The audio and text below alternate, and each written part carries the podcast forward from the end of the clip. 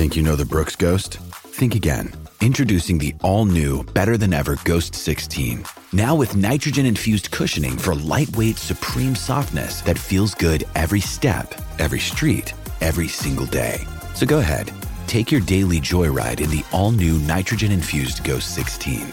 It'll turn your everyday miles into everyday endorphins. Let's run there. Head to brooksrunning.com to learn more. Palmerbet on the edge of the box. Oh, it's a up screamer!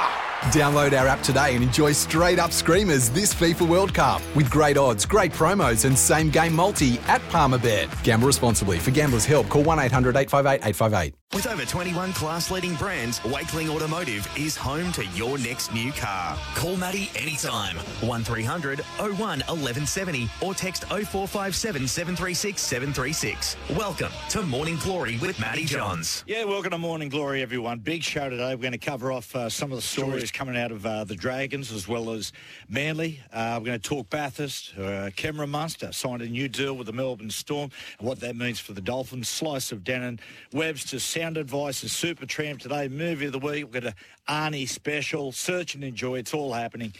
Sydney Morning Herald's Andrew Webster. Webby, how you going, Good, mate? Matty. How are you? Mate, I'm going good, brother. I'm going good. Uh, Maestro, how are you? Very, very well. You Happy to be back for another week. Good. Yeah, me too. Uh, we'll get the uh, we'll get to we'll get to Ben in a second, mate. I believe he's got something up his sleeve. We've uh, bloke in a bar down in camp. Campy, how you doing, man? Mate, I'm excited because I go to Europe for seven weeks on Sunday. You're joking. Oh, Yes, I do. Yes, I do, sir. where's the first stop? Uh, Dubai, and then we go into Spain. And guess what we do on the Saturday? So we, we get there this Sunday. Yeah. The next Saturday, Real Madrid versus Barcelona. Oh, El Oh, Clasico. no. El Clasico. Very. Oh, who's a lucky boy? uh, uh, the Prince of Planet Hills, Benny Hogarth. How you going, Ben? I've had a fantastic week, Matthew, mainly because of this from last week. A quick one, uh, Benny. Penrith 13 plus into Dylan Edwards for Clive Churchill. Oh, bravo. Bravo. There you go. Running. Bravo. Cash, cash money. My wife was very happy when I was cheering Dylan Edwards at the end of that game. I've got a, a story for you, which is actually true. My youngest son, Cooper, who's actually, we're going to bring him in third break. He's, he's here this morning. He's about to go to Hamilton Island, which a single bloke going to Hamilton Island anyway, try to work that one out. a friend of his, right, who he just lost his grandmother, and it was on the eve of the grand final. One of her final words to the family, big rugby league fan, was Penrith 13 plus, Stephen Crichton, first try scorer. Swear to God. Wow. What? Yep. That Yeah. is crazy. They- I- I she said a- it was like she did to deal with the devil himself. I love a grandmother that's uh, dropping. I know. dropping multis, Final- dropping multis on the deathbed. Final words. There's a famous one about an old, uh, an old CEO, uh, an iconic CEO. On his deathbed, the last few words he had to say was bagging old coaches he didn't.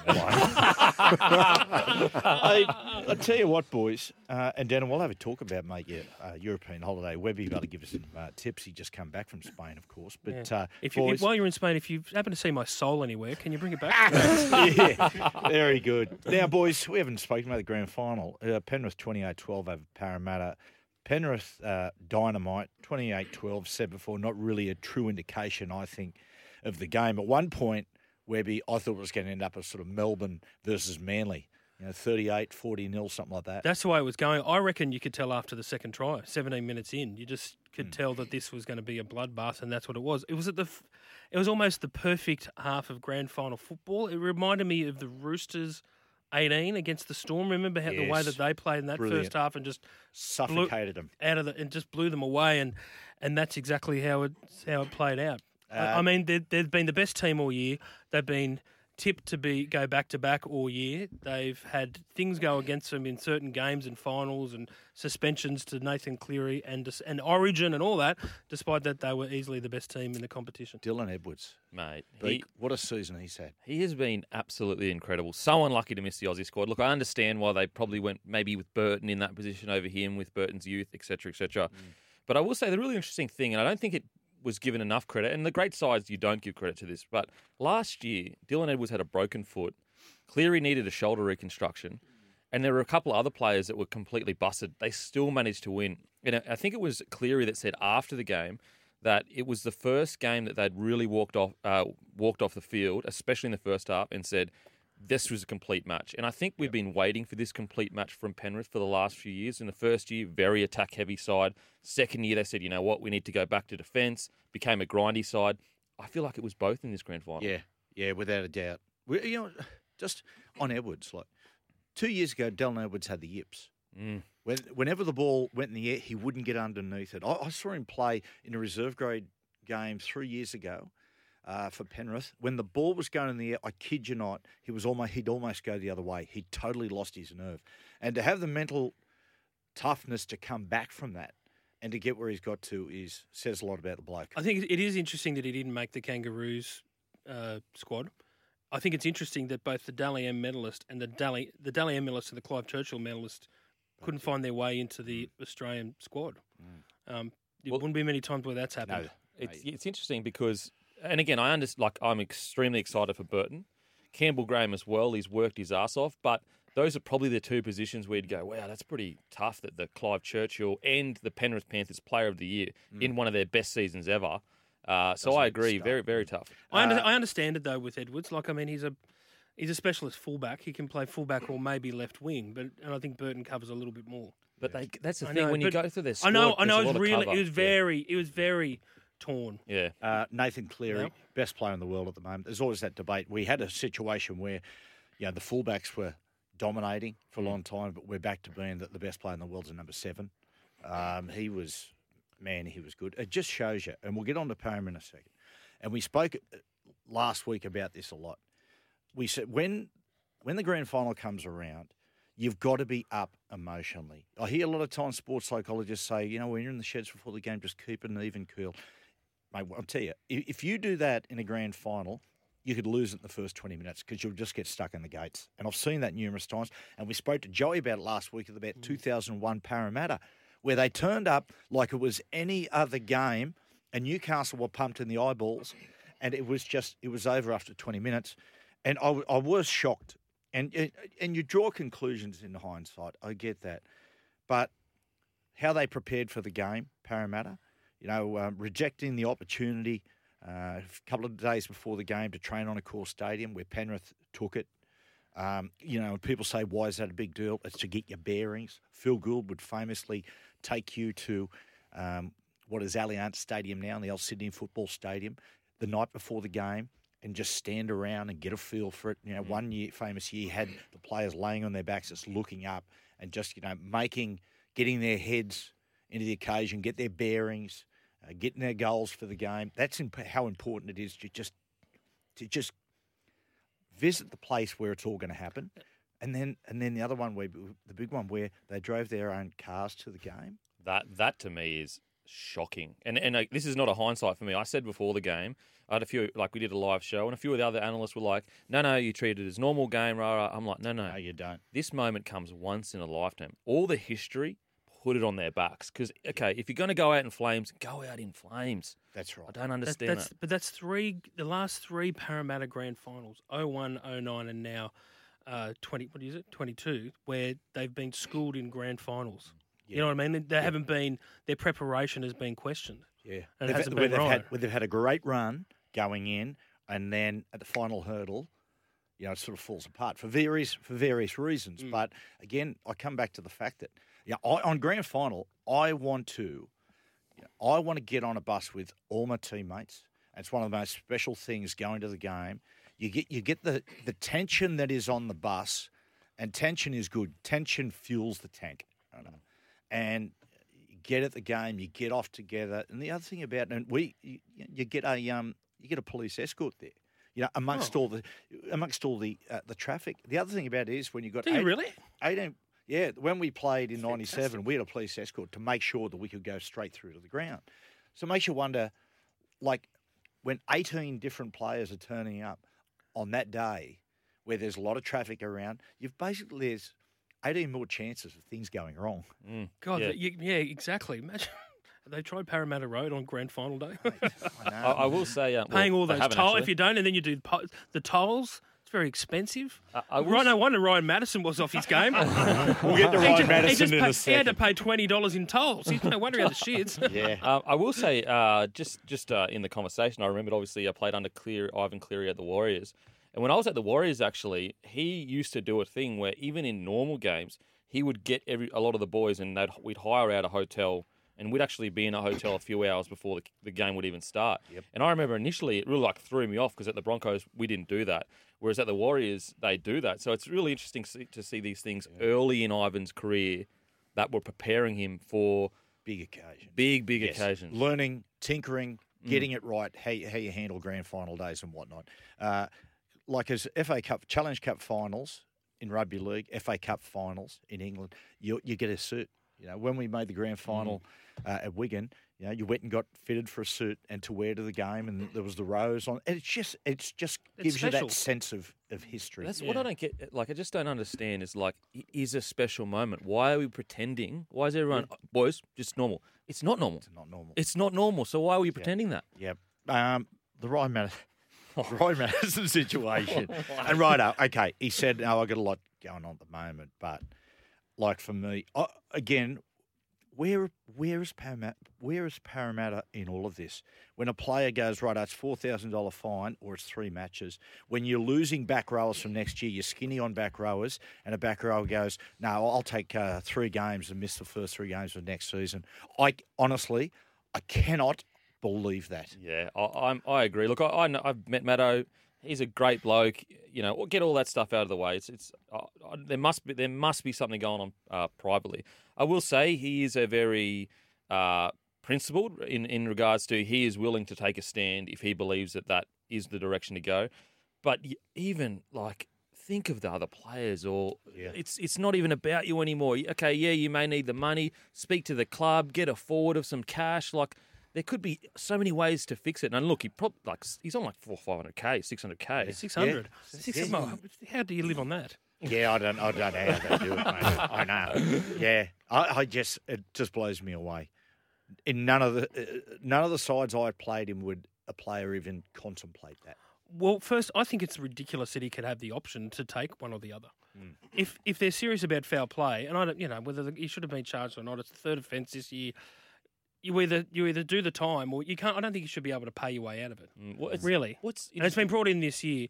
But for mine, it just says to me, it's like, and and players are, all, a lot of players have always been like this, but it's like a lot of, of the modern day players are individual first, team second, and I think the teams that buck that, like Penrith, and Parramatta to some extent, or or, or definitely in Melbourne, um, are the are the teams that are the ones that the Roosters are the teams that flourish. Well, that's what I was going to say. Is like, can you imagine any of the top players or coaches allowing this? Like, could you imagine Robbo, Bellamy? You imagine Craig Ivan? Bellamy comes through, and one of the back rowers, like you know, Felise Kaufusi, for instance, last last season where he gets suspensions, he made four thousand dollar final, cop three matches, and he cop, he says, "I'll take three matches," and Bellamy allowing it to happen. Could, could you imagine Nick Politis letting it happen? Oh. Nick will go, what, four grand? Hang on, I've got that in my ashtray in my car. Here you go. no, mate. No, I've got that. Uh, I'll just reach over. My driver, can you get that out of my ashtray? And, and look, and no, Nick still drives. Does he? I've seen Nick driving. That's cool. And There so, are scrapes on the sides, though. I, I I will say, like, look, if he's going through some things personally, for sure. Like, I, I, I understand that, and maybe he's paying for someone in his life that's got something going on. I don't, I don't know. What, I don't honestly Yeah, don't know. Exactly. You don't know people's real But- financial situation. why- so why- we shouldn't take the piss too. Yeah, but why didn't the club help him then? If like you know, why didn't the club go? Listen, mate, you've got personal things going on. Yep. It's really important that we need you to play these games. You're a leader at this club now. Yep. We can forward you money. We can find ways to you know do some promos. There's, it's four thousand. The club can Right. find it. And we need to we like start like next season. There's going to be a lot of people go well. Parramatta, can they repeat? Oh, they've lost Reed Mahoney, they've lost Papali'i. You know, the, the, has the window shut? You've got to get off to a really good start. You know, And, if and they, he'll if be they have a public, slow start. He'll be public enemy number one. Unfortunately, if they lose their first three, mm. all of the angst and anxiety and, and worry about Mahoney, Papali'i, it'll be focused on him because he's the one not playing. Unfortunately, I don't see Parramatta though. I wrote about this on on Monday. I don't see Parramatta collapsing like in 09, that grand final loss opened the way for all the political infighting to ramp up, and it tore the club apart, and it ended with the salary cap scandal, and they had a reset after that. That's not going to happen again at Parramatta. I think it's going to be tough to bounce back from it, and I know they lose a couple of great players, but I don't see them imploding like they have in the past. It all, it all hinges on Hodgson, I think. He Oh, needs, he's a big. if he doesn't come and play solid, well, yeah. they're going to struggle, in my opinion. Uh, Penrith s- next season, I mean, they're going to start a short price, fa- price favourites. Even losing guys like Kikau. At the end of the you've got Nathan Cleary, who's going to be another year older. You've got Edwards, you've got Luai, all these young players, another year older, all their experience. Man, they're going to be hard to stop. Uh, Absolutely, and, and ironically, in the grand final, the best edge back rower was Liam Martin, and Yeah. so it's like that just shows you. Yeah, okay, Kikau is an absolute beast on the edge, and he's been so good consistently over the last couple of years. But they can go to Martin. Martin was going against Dylan Brown. Dylan Brown is the best defensive six in the game. And even though Dylan Brown landed the tackles eventually, he got quick play of the balls and got momentum. I thought I thought Kikau was actually quiet compared to the rest of the finals. How do I know this? Did a good I may job. have backed him for the club. change. There you go. well, I tell you what, uh, on that remark, Webby will take a break and Webster next. yeah, a little uh, while later, we're going to uh, got a bit of a giveaway. Ben, I believe, surrounding Bathurst. Is that right? Yeah, we're giving away $50 vouchers to Vic's Meats for anyone out there that wants to fry up some meat Love it. uh, this weekend for Bathurst. Fantastic. Sunday. Yes. I love Bathurst. Talking about meat, it's time for Webster.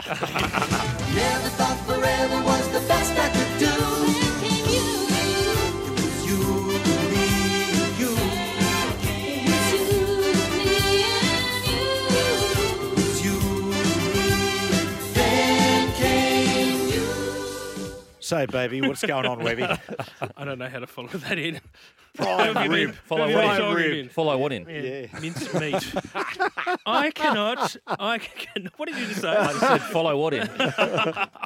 Oh, Sounds like we've got Joey here. oh, my God, mate, some of the stuff he was doing last week. he was a little bit rogue last week. Ah, when Rogue- isn't he? When but isn't roguer he? than usual, I Yes, thought, yeah. he was. Yeah, yeah. Yes. Uh, I have to touch on the Penrith, the reaction to Penrith celebrations and how Yep. they've carried on post grand final win.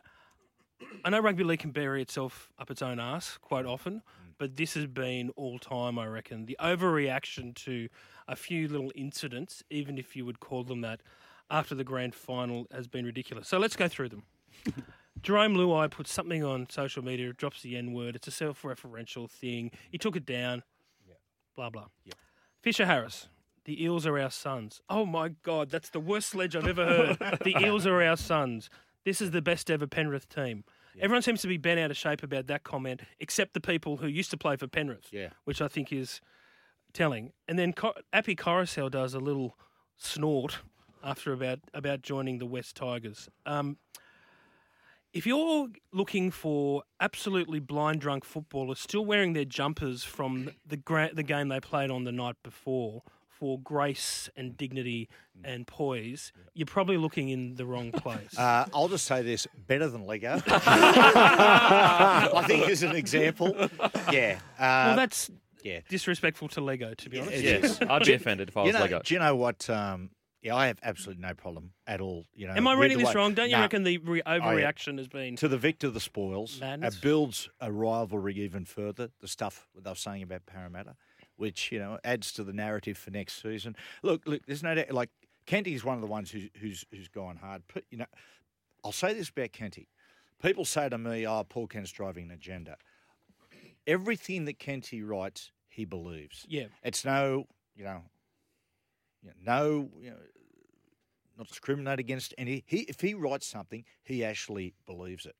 And I remember an example of it when Melbourne Storm, uh, when they got done for the salary cap, 2010, on our Channel Seven show. Oh, God helps, why am I bringing that up? Uh, I remember he said when it happened, he said that words to the effect of that Craig Bellamy must have known. You know, he, he knew. You know, all, so like, towards the end of the year, we had Billy on as uh, Billy on as a guest. Well, they met met each other in the green room before, and Bellyache just went ballistic and said, you know, um, it was so embarrassing. It really affected my family, uh, et cetera, et cetera. They just went. And I remember Kenty standing there, and his pulse never went above forty five beats, And he goes, Well, I wrote it because I believe it. But if it's not true, well, I apologise. But that's fine. Kent, Yeah. That's Kenty's job. Yes. Take it or leave it. He's a columnist. Everyone goes, Yeah. "Oh, where's the balance?" Well, if Yeah. you're a columnist and you're and you're talking and, uh, and you're make, offering opinion on a panel, that's what you do. Yeah, I, I will say though, like let's have some consistency though, because earlier this year he came out, he wrote an article comparing communist China to weak gutted dog comments, saying everyone needs to be not a snowflake, everyone needs to calm down, and yet he's up there ranting and raving about a bit of banter between the boys. So look, I, Yeah. I respect that he's got opinion for sure. But surely Kenty would understand that if you're going to have an opinion, then people can have an opinion about, your, About your opinion. opinion, But I'm yeah. talking just generally, Yeah. not just what, what, what Kenty said, but across the board, there's been a whole, you know, Penrith are ungracious Isn't winners. that the world and, these days? Yeah, Isn't it? You know, it's exactly. it's, like I just think the rea- the way it's, it's it's gone on and on this week has been quite uh, pathetic. Yeah. Mm. I, yeah, I agree. As a player and a former player, it just regards into that the the greatest um, side ever. And Matty, you'd know way more about this, but when what he's saying is actually a compliment to those past teams because anytime you put on a jersey, you understand that the people that came before you gave you that jersey. Mm. And so it's not us versus them. He's saying that I, I guarantee you, if you asked every single player in that squad, they would say we wouldn't have been here without Brandy. Yeah, we yeah. wouldn't have been here with, without MG. So it's actually a celebration of the history of the club that they're there. It's also true. They've gone back to back. And it's, Yeah, it's and true. It is undeniable. Yeah. that they- Undeniable. undeniable that they are the best team in Penrith's And, history. and with the greatest respect to Sean Lane, you can sit there and say that Parramatta wouldn't do the same thing, but I'd be more concerned with winning one first before offering that comment. yeah, yeah, that's right. Yeah, I- cop I- that. but but it is just what's like. There, you know, I talked before in the outbreak about like when, particularly when you've had a few days on the drink, right? There were lots of stuff when we won the comp that you know we were saying stuff, but it just didn't get the publicity. And one of the things, you know. It's well, it's dangerous when you've been on the drink for three days and someone puts a microphone in front of you. Yeah, Yes. and there's always going to be quotes. It's how people take it. Like I remember one of the most ridiculous things we were going to do was that whole year well, Newcastle and Manly got a, a rich history of, of rivalry. And, and that year in particular, lots of things happened. And I mean, someone came up with the idea on day three that how about we get up tomorrow and get down to Manly and have a beer? And everyone sort of laughed and said, well, yeah, we'll consider that. And then we got up the next day.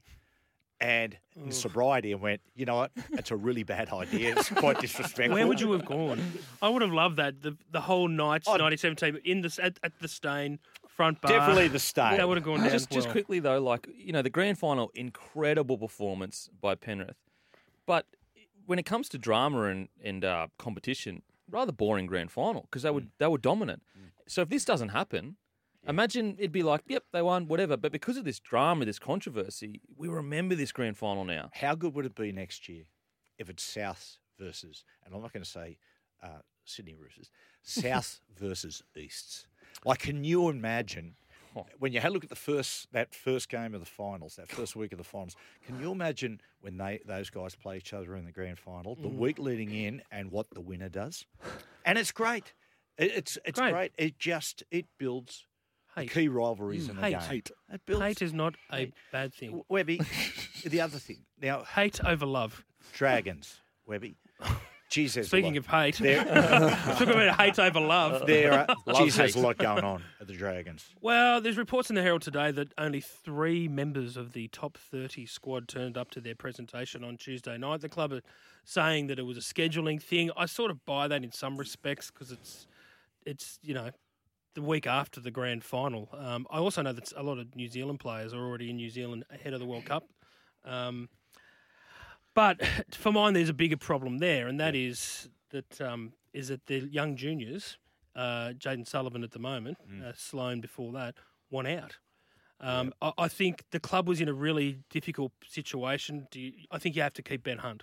I don't think you let Yeah, a player of that quality, Yeah, can't let him particularly he is the most, by far and away, the best player in that club at the moment. You can't let him go. But I think it needs to be an environment where you have to convince the younger players coming through, like Sullivan, that there's a future here for him. So just bide your time. And I know that young players these days and their managers want the sugar hit of a big contract early on, and they don't see the the, the bigger picture. But for Mate, mine, that's a real problem for a club that's that's developing. I, the the presentation thing, Webby, is that that's pretty big story because if 22 out of 30 turn up, you go, yeah, but you know, there's a few guys that got things on. Someone might have went away, the opportunity, personal things, but 27 out of 30, that's pr- that's sending a pretty strong message to the club. Uh, of which, Rudder, what's the message? And there's a lot of been a lot of talk about players being off. Uh, Anthony Griffin. It just looks to me like they're trying to force a hand there. Yeah, it is a really interesting one because, and you're right, Webby. I, I agree. I think there was times in my career, like for example, when I went to the Warriors, it was because I was told that you know I was a third winger in line, and if the Broncos probably had a sat me down and said, "Mate, we really love you at the club. We want you here. We really want you here," I probably would have stayed. Now they did say they wanted me, but I didn't really feel there was a path for me there. And I think it's it's a really good point in regards to Bud Sullivan. I think the club's got to get around him like, mate, you are in our plans long term. It's only a two year deal. Yes, it, it feels like forever, but we want you here long term, you know, all that stuff. In regards to if it's confirmed that, you know, eight players didn't turn up, that is extremely concerning. Uh, no, uh, twen- 27. 27 didn't turn up. 27 didn't turn up. Yeah. I thought, okay, I thought it was three players that didn't turn up. 27. 27 didn't turn up. That is an absolute disaster.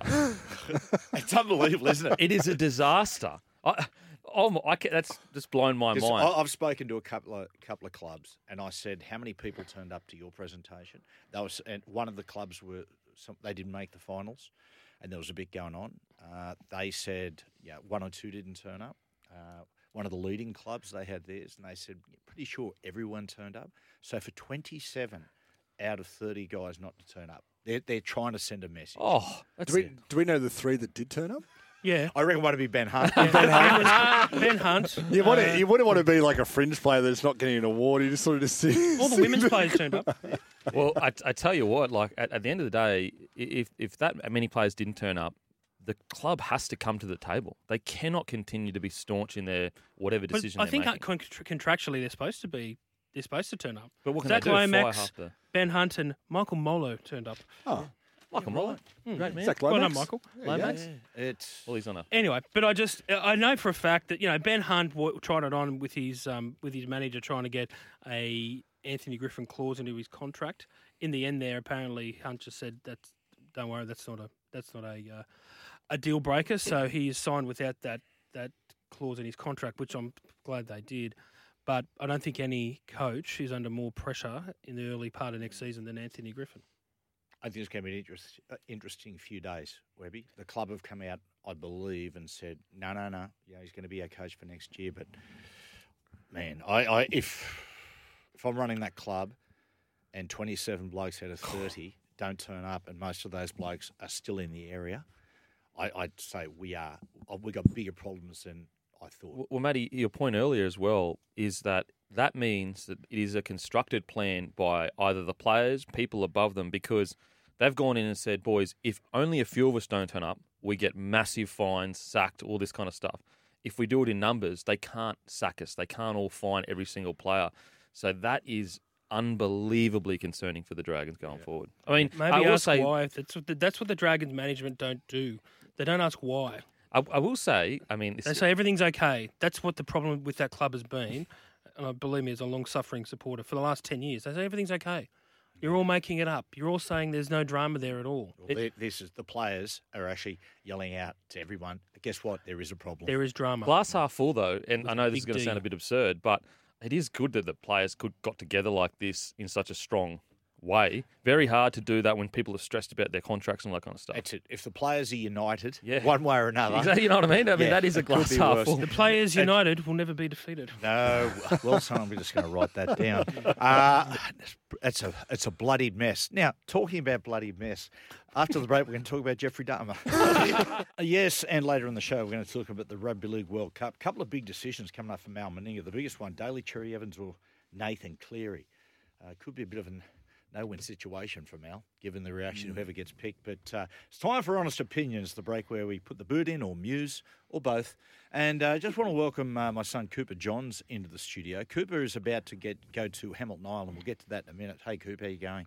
Good, Matthew. How are you? I'm going excellent, as you know. Um, Your mum's driving me mad at the moment, but that's uh, that's cool. Um, no problem, mate. Uh, firstly, Cooper and I um, sat down and watched three episodes of the Jeffrey Dahmer story on Netflix. I mean, it was hilarious. Uh, Cooper, it's fairly, fairly gruesome mutila- mutilation, cannibalism. Nothing funny about that. No, no, nothing out of the ordinary for our family, Big M. Um, it's uh, it's it's definitely a good watch though. It's uh, definitely you can't watch it all at once. Uh, No, piece by piece. Yeah, uh, Benny, you've seen. You say we're at three, episode four. Yeah, There's a I. I watched episode four going to bed last night, and I advise do not do it. There is there is a scene in episode four midway that makes me yeah, it's it's rough. I was watching it in bed. My wife just looked over. and She goes, "What are you watching?" And it's truly awful. T- sorry, Benny. Are you, watching it uh, like on your phone while you're? Yeah, yeah, yeah, yeah, on my phone because I can't watch it on the main TV because She's you know there well there's there's cannibalism. I've got small children. I can't have them walk out Oh, and yeah. see cannibalism. So they're in the bed as well. No, no, no. I can't watch it on my big TV in the lounge room. Okay. I've also got my Oh, father-in-law staying. It's a high pressure situation at the moment. There's a lot of trouble at both households. You, you know what I think's more? You know what I think's more annoying? His voice. Yeah, Yeah. His he's voice? very drone. Yeah, well, I'm I'm going to eat your heart. It- no, That's how he sounds. that one where he put his head yeah. on the guy's heart and listen to his heartbeat. He said, "I can hear, I can hear your heartbeat." and then he said, "And I'm going to eat it." And I went, "Oh God!" Now, the one I really want to get into, gentlemen, you're right there, Alex. You got shivers up and down your spine. um, Cooper is on his way to Hamilton Island. He's telling me he's meeting a, a friend there uh, he went to school with. I don't know about that. Should single men go to uh, holiday destinations, which are basically honeymooners? Right? It's a little wed- wedding crashes to me. Oh, I think it reeks of a desire for an older lady. older woman, maybe. Yes, that's what. It, that's my read on it. Or have I overread that? Well, no, that's all right. Well, his father married an older woman. well, uh, no, I've uh, I'm just going to catch up with a mate, Webby. Um, Go to the Gold Coast. yeah. Yeah. Well, I'm going to the Gold Coast afterwards. Yeah. Ah. now, Well- hang, hang on a second, because you've got form in this department. Right. uh, a, a few years ago, while all everyone else was going to New York or Mexico, let's have a talk through what you and Harry and Tui Kamikamica did. Okay. Well, it was me and Harry. Me, uh, me, Harry went over to to meet Tui's family, and uh, we were asking Tui. Obviously, he's from Fiji, uh, in case you didn't know that. And um, he told us a nice hotel to go to uh, down the Coral Coast when we uh, went to sort of Port Denarau way. Uh, it was actually like really far. We wanted something close. It was about two and a half hours away, and it was a honeymooners resort, so you couldn't leave really. So we were stuck for a week uh, at a honeymooners resort, and it was actually embarrassing. We were the youngest people there, probably by 20 years. Uh, the the youngest person to us was actually Justin Hodges and his family, uh, who caught us, me and Harry, having a drink at the pool bar, and uh, he was pretty uncomfortable seeing us there. He, I, I think he got the wrong idea about me. And Cute couple. Oh, Which actually, me and my missus went to Fiji for like probably a week, you know, honeymoon, all that kind of stuff. Well, not honeymoon, but similar-ish kind of thing. The whole week we're in the pool and there was kids everywhere, and we're like, we're very young. Like, well, there's no other young couples. Literally, the last day we found this like the actual adult pool, and that's where all the young couples were. So the whole time we've been playing around with all the kids and all the that. kids. You're drinking- basically swimming in urine the whole time. Mate, what about the time we went? Well, you don't think to adults Fiji? piss in the pool? Yeah, I, that's true. Probably more when you sit there and That everyone's bar- sitting in the pool pool, bars, bar. Yeah, uh, we went to Fiji. I reckon about 15 years ago, and there was an incident. There was the guy who ran like the kids club, uh, Moses. He got there and he, we were playing a game of touch football, and he said, "Guys, we'd I'd love you to take around to where we live, the village." And he said, "Come over for dinner." So we said, "Yeah, good as gold, Moses. You're a champ. What we'll do is," he goes, "I'll get the kava." You go get the food, like the chicken and everything, mate. Great deal. So we're in, we're in, inside in the house, and we're having a kava ceremony.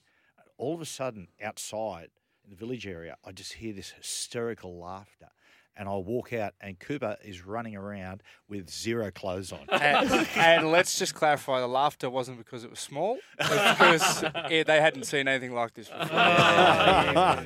have you, have you gentlemen? Oh, you've been to Fiji. Have you been to Fiji? No, Webby? I haven't actually. Oh, it's They're the people, it's awesome. They genuinely like everyone comes away and says, "Oh, the locals were the nicest ever," I'm telling you, the Fijian people could not be more just welcoming. It's incredible. incredible. What about the time, Cooper, walking down and we're with a neighbour of ours, uh, Fluky, Tony Fluke, shout out. Uh, his daughter gets married tomorrow. Anyway, it's by the by. Anyway, walking past and Fluky's about 20 years older than me, you know, so he's uh, he's about uh, 45. and uh, so we're walking through and Fluky's one of these gregarious characters and the Fijian, they got a Fijian band that are playing at the at the front. Anyway, Fluky went over and he said, uh, "Hey boys, any chance of playing some Elvis Presley?" And they sort of just looked at him. And like, Fluky goes, "Oh mate, I, yeah, better throw him a bone." So he gave him twenty bucks. Well, every single time we walk past, they just break into every Oh, time. fantastic. Cooper, have a good time at Hamilton Island, mate. Thanks. Before we before we go, you told me a story, right? We're not going to mention anyone's name Okay. about the um, grandmother who was passing and one of her final words, what she had to say. We're not going to talk about who it was. Okay. Yeah. Do you want to re- uh, I heard you tell it before. Do you Yeah, me to tell it again. I just want. Well, yeah. she was laying there on the uh, on the bed, and uh, it was the week before the uh, Penrith Eels grand final, and her last words were, "Back Stephen Crichton, first try scorer into Penrith 13 plus, paying twenty six dollars." That is the greatest story I've ever heard. and it won. She had, uh, I think she had, you know, one foot in the doorway. She got a message. She passed it on. Bodyguards. Wow, that's good. You're welcome. Anyway, mate. Thanks for having me, Yeah, Dad. good on you, mate. Fan, we had your brother in two weeks ago. Two weeks. Two weeks ago. Mm. He's yeah. awkward, but, We'll put it this way: you know, you, you, you weren't as good as your brother, but you were ten times better than your uncle. Thank you. Yeah, I'm going to go back out and steal more stuff from the Yeah, office. beautiful. we'll take a break. Uh, we've got Bathurst giveaway next. Yes, and uh, we're going to have a yarn about. We've got a uh, Bathurst giveaway, and it's brought to you by uh, Barbecues Galore. Become a barbecue legend this barbecue season with Barbecues Galore. Shop online and in store now.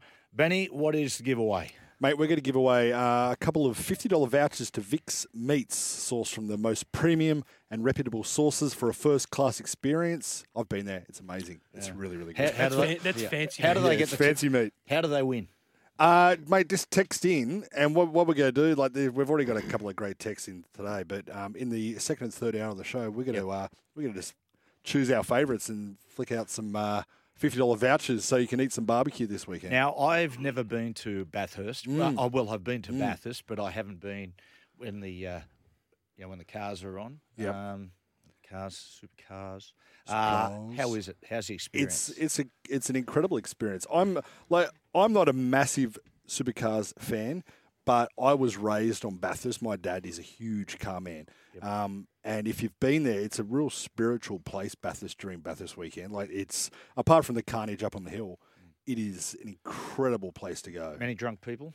Uh, there's a few beers floating Are around. they, are they still burying cartons of beer in the? Yeah, you yeah, know, yeah, yeah, yeah. They still do that. and yeah, and this is a and this is a sort of like people have been up So on top of that mountain now for weeks, getting the What? best Waiting? spot. Oh yeah, Really? oh yeah, Like camping out. up the top. Yeah, oh yeah. It's like a full. It's a city up there. And If you've been up there, I went up there once um, when I went to Channel Seven with uh, Tommy Williams, and he was he had to go up there and do a bit of coverage. oh, nothing, man. nothing says Bath- Bathurst like Tom Williams. Yeah, so you can you can imagine the you can imagine the Holden fans up Well- top of the hill. well, it's- Tom Williams. It's the last year of. Holden, the- of the Holden badge. Oh, Yeah. yes. I'd love to sponsor a car, eh? You know, one thing I watched last year is like, I don't think there's a single beer sponsor. It's all like spirits and that. And I was like, the beer consumption would be massive. I'm Blo- pretty bloke in a bar. I can see it happening Big with blokes those, across front. those beautiful brown and yellow colours, mate. That'd be I'm pretty the sure. talk of the yeah. town, as we know. And you, I actually, on that note, have you noticed Victor Radley brought out a beer this week?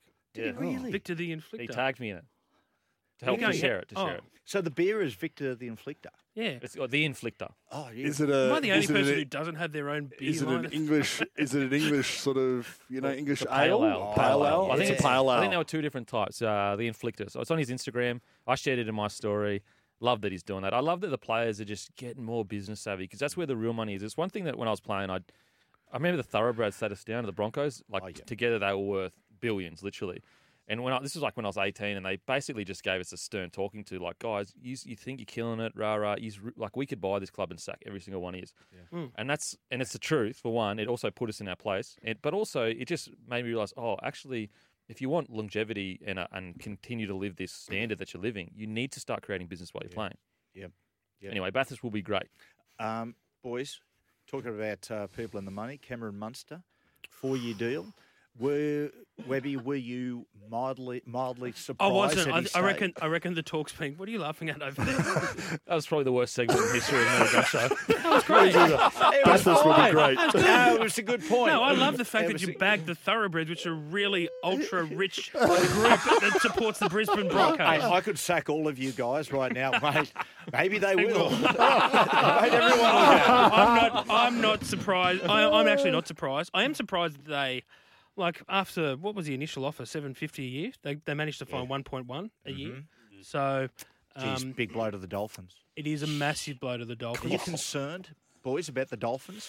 I've got growing concerns. I'm absolutely concerned. I will say though, if you're Mitchell Moses or Dylan Brown, you're sitting there going, "Thank you, Cam Munster. I've got a player in the market now that can push my value up." I will say, I just, I can never back negatively against the Storm. I thought Cam Munster was hundred percent gone. I thought there's no too. way he's staying. And once again, the Storm just find a way to get it done every time. Incredible stuff by the Storm to keep Munster. I think the longer it went on, the more it suggested to me he was going to stay. Really. I really did.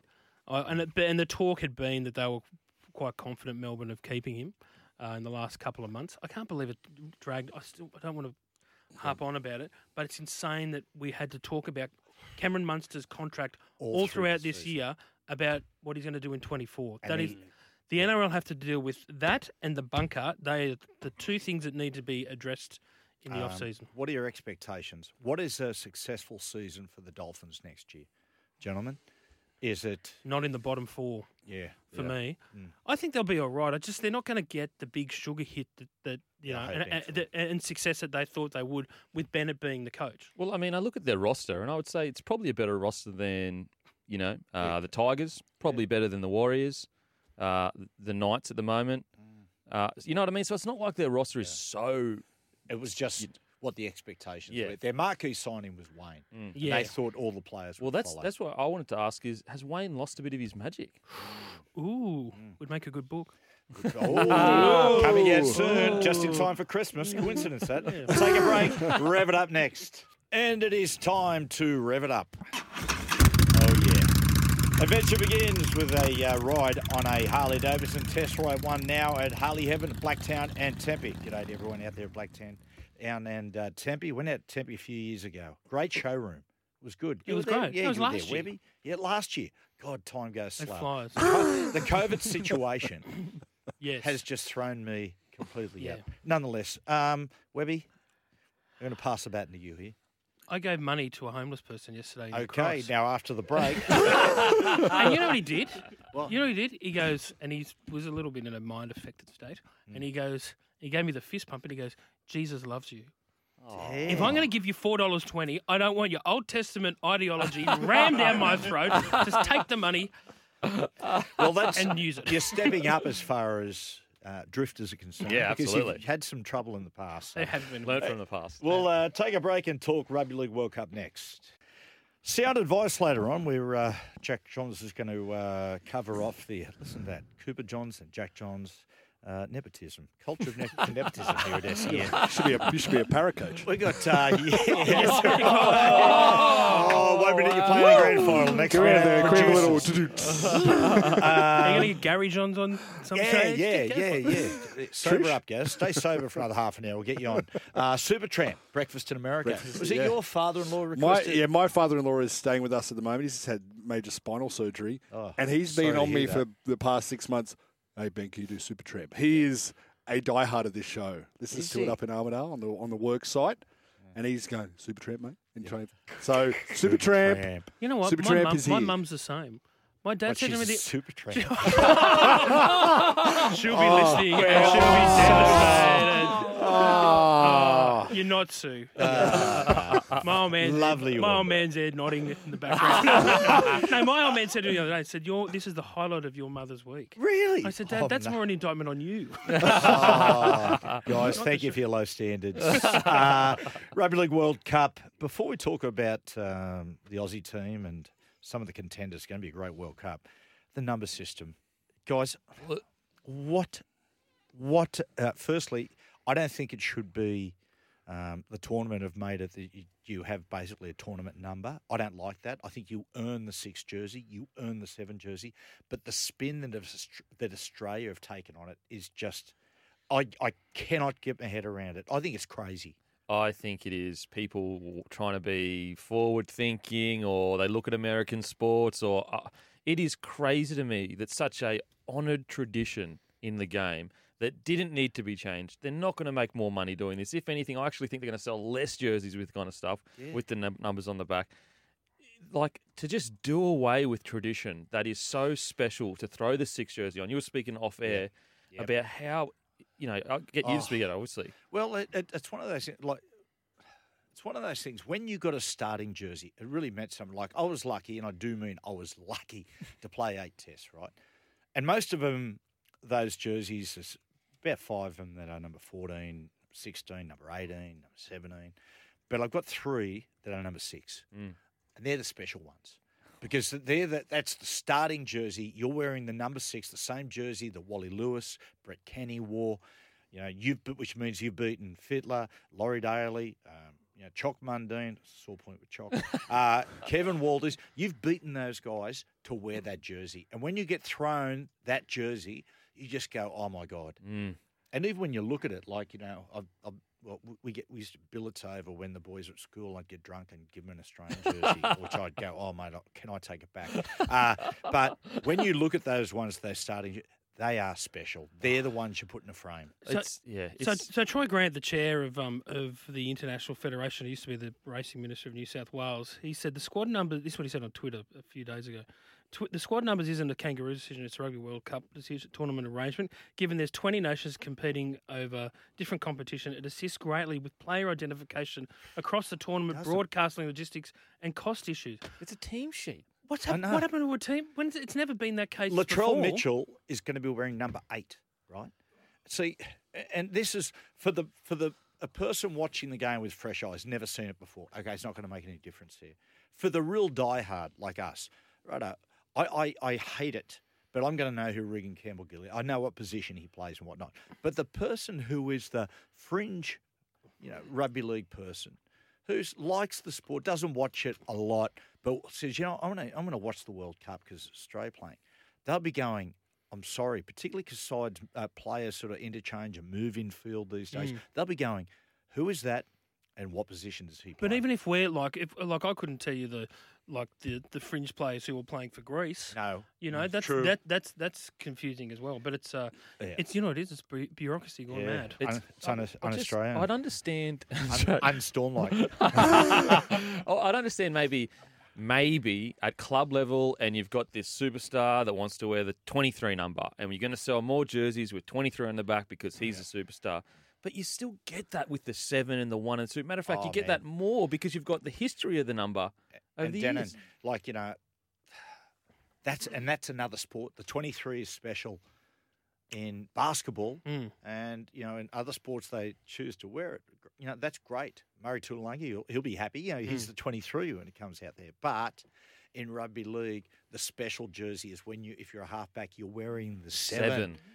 You're wearing the seven. Daly Cherry Evans will be wearing number two. You know, like it just. Reagan Campbell Gillard, I think Crazy. he's, I don't know. You know, But if it's Isaiah Young, number twenty-four. But if it's know. logistics, I don't understand how. It's, if, if anything, it's going to confuse people. That's our whinge, anyway, people. But this is going to be, this will be a great World Cup uh, because, I mean, I think what symbolises it is how good the opening game's going to be. It is England versus Samoa. And it is a game that in previous World Cups it hasn't been a headliner, where now it is. England, I think England, um, given the way the draw is set up, there's a real chance that Samoa or Tonga could play in the World Cup final. I think England are in trouble this first game. I think um, Oh. I think they're in a lot of trouble. I, I think that Samoa, a lot of those players coming straight off a uh, semi-final series, some of them a grand final, they'll be primed. I also think um, I don't want to bring it back to gambling, but I think in the market, Samoa are a dollar seventy favourites. Yeah, they are, Mm. and shortening up. Who would every- ever have thought day. that? Amazing. That those two would like. I, I I actually think New Zealand are the big the big smokies. I- Well, not I the think you- smokies. Sorry, that's not. They're the but best I mean, value. They're Yeah. the best. Well, they're. I mean, in terms of Samoa and Tonga, if you look at those squads, like they're great. They've both got great squads. My only problem is in the halves. Yeah. they just seem to lack a bit of depth there. Uh, but but New Zealand have got Hughes and um and Brown. Well, what they Behind a what- big forward pack, what they're they've gonna got, be able to beat. what New Zealand have got is they've played quite a bit together, uh, and recently they played the test against Tonga, and they didn't miss a beat because all those players like to play the same sort of game. So Madge hasn't isn't going to have to spend a lot of time getting continuity, right? They're familiar with each each other and how they like to play. With the Aussie sides, when you look at it, it's a bit of a mis- mismatch of ideas, if that makes sense. It's a big challenge for Mal. I mean, you look at the New Zealand side, right? The pack: Tapine, Fisher Harris, Moses Leota. Beast. What what a beast! What a, what a final series he had. Nelson Asofa-Solomona, JWH, Briton Nikora, underrated player. The Bromwich brothers and Cheese. Then you got Ronaldo, Jahrome Hughes, Manu, Hiku, Dylan Brown. Man, it's a it's a red hot side. I, I think I agree. Like I think uh, New Zealand absolutely a value. I'm surprised that Australia is such big favourites. I will say, the one thing I think Australia does have over every other squad is their depth. If Yeah, they get any injuries, course. they are going to Yeah. be super strong. Whereas I feel like uh, one one for example, one half goes down in that Kiwi side, Mm. then all of a sudden, so if they can keep their their you know one to seventeen on the field for the entire thing. I would still have Australia favourite, but I would have Kiwis like right, right there. Now, I will say with Tonga just quickly, Yep. I'm pretty sure it's Tonga. Apologies if it's not. Katoa, he got signed to the Dolphins. Yep. He actually won. They won the the Jersey Flegg, or and he came up and played New South Wales Cup as well. He's essentially the next big thing in the halves. He's Yeah. incredible. So he may be one to watch in the halves there. Um, the Australian side, one thing, another thing we, get we have got, in my opinion, the best player in the world at the moment. However, Mal Meninga's got a big decision to make around him. Is it? Because I, I, look, I, I don't think it's a big decision. I, I, I do not think it's a big decision. Like if, if they'd have picked an Australian side the week after the Origin series, I'd say DCE, Yeah. the halfback. Yeah, Uh, the incumbent had a great so- series. New South Wales didn't win. However, the run that Nathan has had at the back end of the year through the final series, in my opinion, he's got to be picked.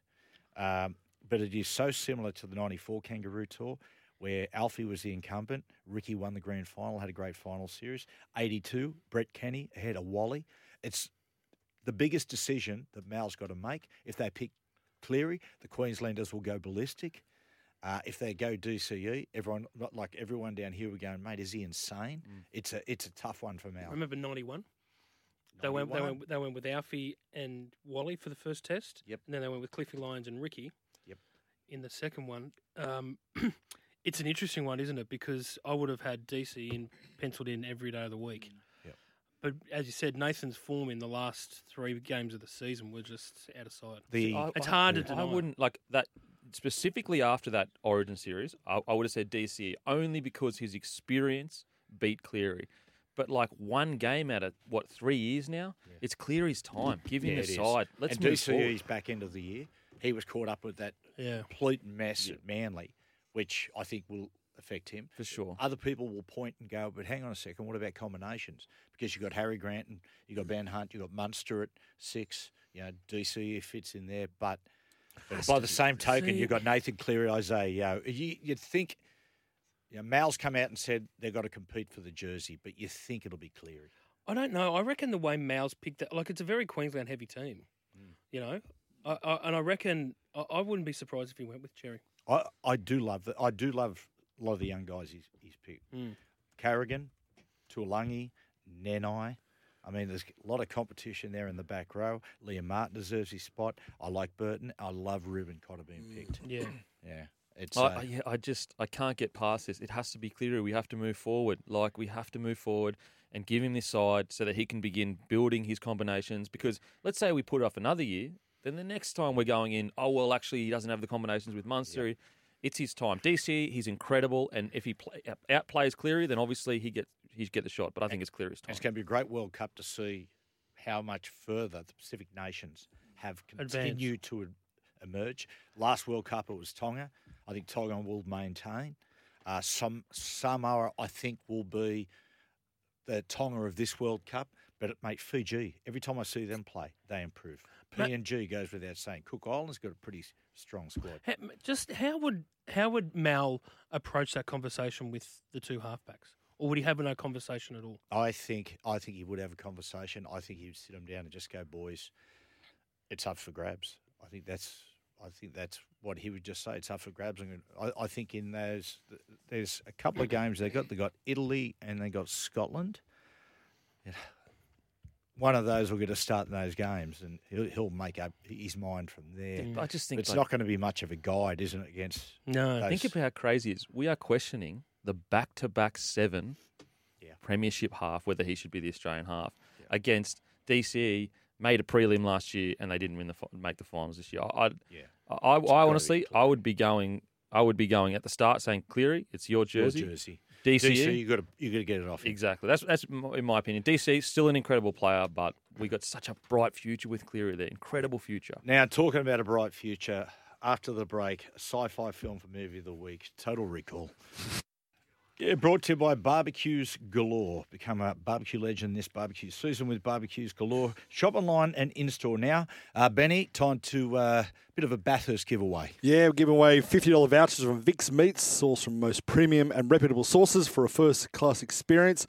And uh, we just saw this text that came through from Lee saying, um, why didn't they have the Dragons Prezzo at Paul Vaughan's house? The whole team would have showed up. And, you know, Oh, zing. very, Well very done. good. And you've That's also got good gear. Vic's, perfect for Vic's meat Yeah, as well. exactly, exactly. And Unless at the you're end of the Corey, night, Norman. sausages Yeah. Corey. And at the end of the night, you can just hide under the bed. Perfect. On that note, it's time for Movie of the Week.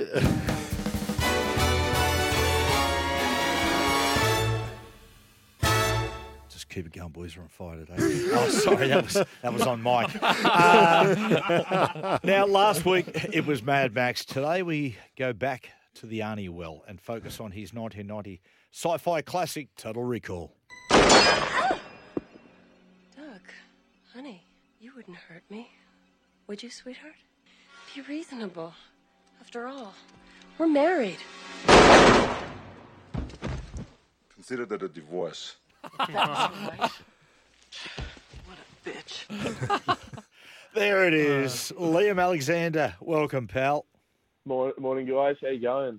Uh, where were spotted out and about last night? Where were you, Liam? Oh no, I was. Um, where was I last night? Don't worry, that says it all, mate. no, That's I it. wasn't anywhere. Ah, right. Okay. It's funny 'cause wh- I just said to the boys, we've had about we've had three big sessions in the last two weeks. You and I. Oh yeah, I know. It's The end of season. Yeah, I know. It's a lot of fun, though, mate. No curse. Liam, this is such a stereotypical Arnie film. It's got the one-liners, the machismo, the muscle, and lots Yeah. of cheese. But I love it. Yeah, I actually think Total Recall might be up there as, as one of his best movies. I think it's one of his best performances as well because he plays a bit more of a um, a vulnerable hero rather than the sort of um, unstoppable action god that we usually see him as. I mean, for a large majority of this movie, he's confused and doesn't even doesn't even know who he is. But Mm. he does scream a lot and he, he kills a, a ton of people as well. Yeah, which is important. Um, maybe, maybe this is just my monkey brain again, but this movie and Running Man, do they get sort of lost in each other a little bit? I think so. I think this is a better movie than Running Man, though. I think this is based on a Philip K. Dick short story like Blade Runner was, and I think I think the the script and some of the ideas in this movie about um, memory and sort of virtual reality, I think, are a bit more um, uh, media than Running Man. I think Running Man is a bit more of a uh, a mindless action movie. Um, before we get into the various parts and the trivia around the movie, the plot, people who haven't seen it. Yeah, so it's set in the far future, and Arnie plays this construction worker called Doug Quaid. Um, Quaid is like a bit dissatisfied with his life, so he goes in to have this virtual reality vacation to Mars at this place called Recall. And they basically discover that he has a chip in his brain that makes him come to believe that his current life is a lie and his, his memory's been wiped. So he basically heads off to the now colonized Mars to find out basically who he is and who planted the chip and uh, basically gets reeled into this big uh, conspiracy. Um, Benny? And that's it. Mm. There you Things in and around this The film. end. Well, it's um, The yeah, end. Uh, it was in development for over a decade, and one of the writers was Dan O'Bannon, and apparently they were trying to get it made, and wasn't really happening. So Dan O, Dan O'Bannon, Bannon, for the people out there, he went, oh, well, I'll go do something else instead, and went and wrote the screenplay for a little movie called Alien. Wow. Mm. So his sort of star rose very quickly, but then they came back, obviously came back to Total Recall. Yeah. Well, I tell you, it cost 55 million, made almost 270 million. How was Yeah. it received, Liam? Yeah, it, that was some of the reviews were a little bit mixed, but um, they all agreed that the visuals were outstanding. And our man Roger, uh, he actually gave it three and a half out of four. He was one of the more positive reviews. He he praised Arnie for sort of playing against type, and um, yeah, I think I think the reviews were like okay at the time, but I think over time it's been more appreciated, um, especially now. I think the Empire did a I think a top 50 sci-fi movies, and it was it was like 35 or something. So I think it's renowned now as a great great sci-fi film. I, I remember when this movie came out, it won a Special Achievement Award for visual effects hmm. at the Academy Awards, which Yeah. is very rare because I remember at the time it was like, as a kid, when it came, well, sort of not so much a kid, but a teenager, when it hmm. came out, going, blowing everyone's mind with the special effects. This is- and also how hot Sharon Stone was. This is a Like, she is Yes. stunning in it. Don't you reckon? She is. This Um, is a transi- the transition film from old to new when it came to special effects. This Right. is where it all. But you know what I love about these movies that are cast in the future? Like when you watch them now, like a, like so there was a big ad for Fuji Film on the in the in Yeah. the background. You think how wrong you are. Like Yes. there's, there's going to be no place for film. in the And I think it was Judge Dredd. It was all Taco Bell. Who Yeah. have just That's it. congratulations, just come back into the country. And there's another li- there's another little one where they say, and the fifth game of the World Series live from Tokyo. yeah, wow. Hey, uh, Liam, uh, Beak here. Just a quick question in regards to Schwarzenegger. Initially, I think he was considered inappropriate for the role because it had, I guess, um, analysed themes of author, author, authoritarianism Oh, yeah. and colonialism. And I guess, do you think this was a, a chance for Arnold Schwarzenegger to go into maybe more serious films to a degree? I know it still has its cheese or whatever, but he kind of took the opposite direction and just kept going straight down the, the cheesy kind of action flick. Yeah, it's interesting as well because the the original short story, I think that because uh, like Benny was saying, the script had been going around for so long. It was I think it took 16 years for it to get made. So there are a lot of actors attached to it, and the producers initially, like Arnie, was thrown up very early on, but they they were really against it because the character was originally uh, an office accountant, so they couldn't see him playing Mm. that role. But once I think the movie fell apart when Patrick Swayze was involved, they were like eight million into making it, so they had to they had to sell the rights back to TriStar, and Arnie basically picked it up and said, "I want to do this movie, but you're gonna have to rewrite it." So they rewrote it so he was a construction worker, not an office accountant, and they basically, like you said, they they actioned it up a bit. They got rid of a lot of the the um, more subtle things and tailored it to how how he could perform. And I think it works to an extent, but I would have liked to see that other version. But the Mm. movie has been remade as well, so maybe it's better just stick, like, We'll get to yeah, that in stay. Yeah. sticking to how it is. Yeah. Uh, now, during the week, boys, Liam came running up to me at, at Fox Sports and goes, Mate, have you read about what happened to the crew on the set? Because they filmed this in Mexico. So, Liam, I'll let you tell this story. What happened to all the crew members during the filming? Yeah, so it was a renowned, like, awful production because every one of the crew members apparently fell ill to food poisoning, except for Arnie, because Arnie was getting his food imported from the US. So Oh, even towards the end of the production, yeah, apparently the director was so sick that he'd have an, an ambulance on set at all times with paramedics basically administering him fluids so he could keep directing the movie. yeah. Oh man, man, that's Yeah. That's awful. I tell you, Yeah, there would have been a certain sweet. smell on set. Oh.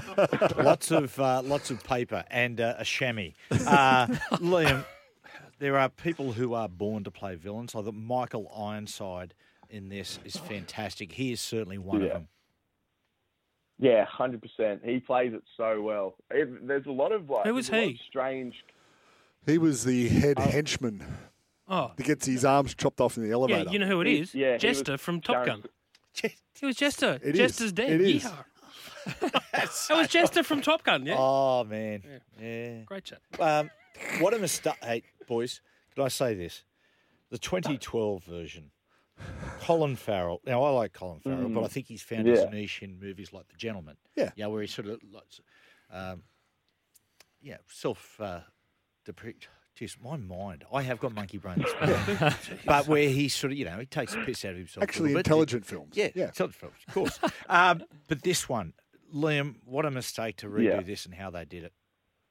Yeah, I, I I saw about half of it um, when it came out back in 2012, and it was just it, it's a very bland, um, run of the mill action movie. And I think I think what makes Total Recall so good, even though we were talking about Arnie being like sticking to cheese, but Arnie is the movie in a lot of ways. Yeah.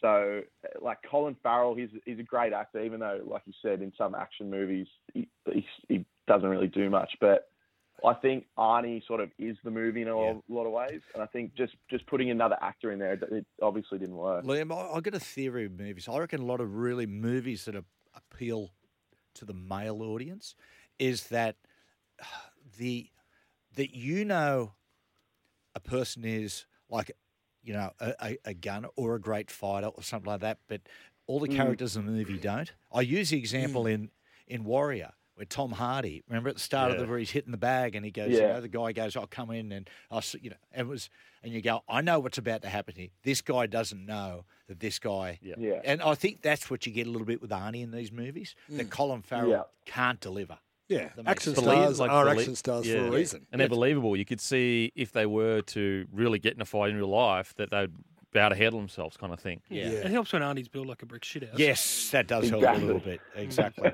uh, so what we're going to do before we give our score over the home, we're going to take a break, and after the break, five to one movies that should never have been made on the back of uh, this. But out of a hundred, Liam, No, I'm going to go 85. It was way better than I remember it being. I actually really enjoyed it. It's exactly the number that came into my head at the same time. That's funny. Me as well.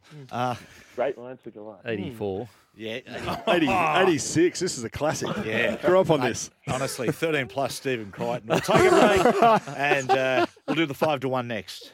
Now, we just did Total Recall, uh, of course, 1990 film, Arnold Schwarzenegger. Got remade in 2012 with Colin Farrell. It just, it was a bludger, it really was. So, boys, today, 5 to 1, worst movie remakes of all time. Uh, Liam, lead off for us, mate. All right, so Get Carter, the original 1971 British gangster movie with Michael Caine, they remade it in 2000 with none other than Sylvester Stallone playing Jack Carter, with Rick, Mickey Rourke as his um his buddy. It was a it was a huge bomb. It lost 40 million at the box office, and you just can't you can't have Stallone playing a Michael Caine character. I don't think. Yeah, 40 mil. Wow. Yeah, that was Yeah. my that was my money too. I saw it at the film. Okay, I got one. Ben Hur. So it won Oh, 11. yeah. It won 11 Academy Awards in 1959. They remade it in 2016. So it wasn't bigger than Ben Hur. It wasn't even. It wasn't even bigger than Ben Cummins. Yes. Bigger than Ben Cousins. Cummins. Cummins Sorry, Cousins. but- yeah. Not even bigger than Ben Cousins. uh, mine would have to be the Oceans remake. It was an absolute shambles. Turned a great fun film into just derivative nonsense. Ooh. Uh, my number five is RoboCop. Uh, yeah. Paul Verhoeven, who directed Total Recall, also directed the classic '80s classic RoboCop. Yeah, right. I've gone. I've gone Charlie in the Chocolate Factory. I mean, Gene Wilder's Willy Wonka, family-friendly, charming masterpiece. Tim Burton and Johnny Depp's a turd on a shag, shagpole carpet. It was just so they they messed with the Oompa Loompas. I know. That was the best part of the movie. Leave the Oompa Loompas alone, guys. Free the Oompa Loompas. yes. Number four, Liam. Um, for me, Ghostbusters, the 2016 remake. Oh. Um, a a lot has been said about that movie. Like the optimist in me can see maybe the intent behind it, but it, it, it just didn't work at all and should never have happened. Yeah. That was a howler. No, and people were willing it, like the people going, "Oh yeah, it's good." and you go, "Ah, In that vo- in that voice. Yeah, it's, uh, no, it's well, look, you should go and see it. It's it's really good. And you're going, no, it's not. You know what? Because I find Kate McKinnon hilarious on Saturday Night Live, but she was Yeah. punishing in that movie. it was, it was bad. Okay, four. Uh, Conan the Barbarian. Yeah. Oh yeah. with yes. Jason Momoa. Oh yeah. Momoa. Momoa. Yeah, no, it's Momoa. Momoa. It's Momoa. Mimosa. Isn't it pronounced Momoa? Momoa. I just, I just look at him. My mouth. Yeah, I just right. looked What'd you say, Webby? Ma- Momoa. You just looked at him, you said? Ah, very good. Um, mine would have to be Ghostbusters. What an absolute Barry Crocker of a film. There was no reason for it. I always believe a, a movie should be made if there's a purpose for it, and really, it was no purpose. I'm with Webby. Ben Hur. Yeah. Stinker. Stinker. I've gone for The Wiz. Uh, Wizard of Oz, top 10 most iconic films of all time. Someone decided that it was a great idea to redo it and make Michael Jackson the lead. it is so stinky, it's unbelievable. Number three, Liam. Um, the Mummy with Tom Cruise. They remade the Oh, Brendan. so the Brendan Fraser movie is actually a pretty good action movie, and yeah, Tom Cruise's The Mummy just it, it, it doesn't hit the right spots like that one did. Mummy and Daddies. No. Uh, Psycho. Oh, yeah. What? yes. What? Oh, would, Vince Vaughn. Vince What? Vaughn. But it, like, so Gus Van Sant made it. Um, Yeah. But he made it almost identical. What, scene Like- for scene. But why Shot would for you shot. try and make What? remake I know. a, a Hitchcock classic? I know. Oh, and that's- get a comedy actor to play. It's- oh, man. Ah, yeah. yeah. anyway, what do you do? Uh, Charlie's Angels. I thought the original was fantastic. I thought it was, it's yeah, it was so ex- just an enjoyable watch. Whereas the second one, again, just what's there was no point of it. There was No. there was nothing was being added to the formula. No. it didn't have the same. I don't know, not good.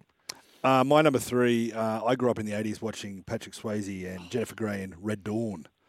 And then they remade it with that Chris Hemsworth, who can't act, and it was a stinker. Good arms, huh? What do you think? Great Chris, Do you arms. think Chris Hemsworth can We act? have this conversation every time we bring up Chris Hemsworth. He can't act. Daily He Mail. looks, he looks muscly. Great.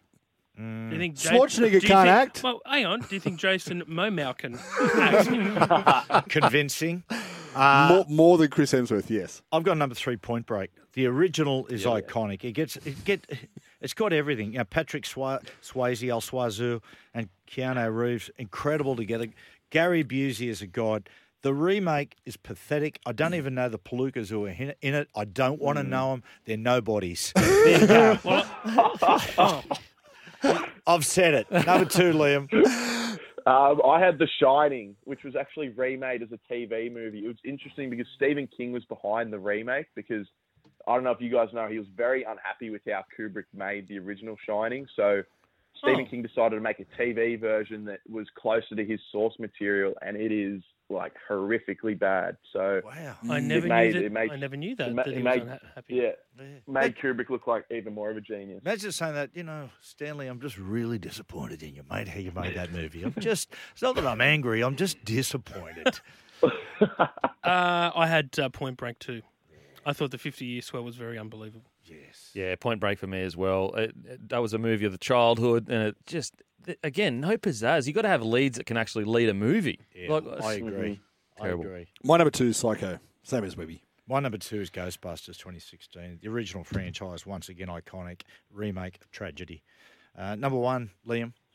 Number one is The Wicker Man for me. The original is just very, it's a Owlman. very unsettling psychological thriller, and the the remake, literally the third act, Nicolas Cage is running around in a bear suit, punching old ladies on the island.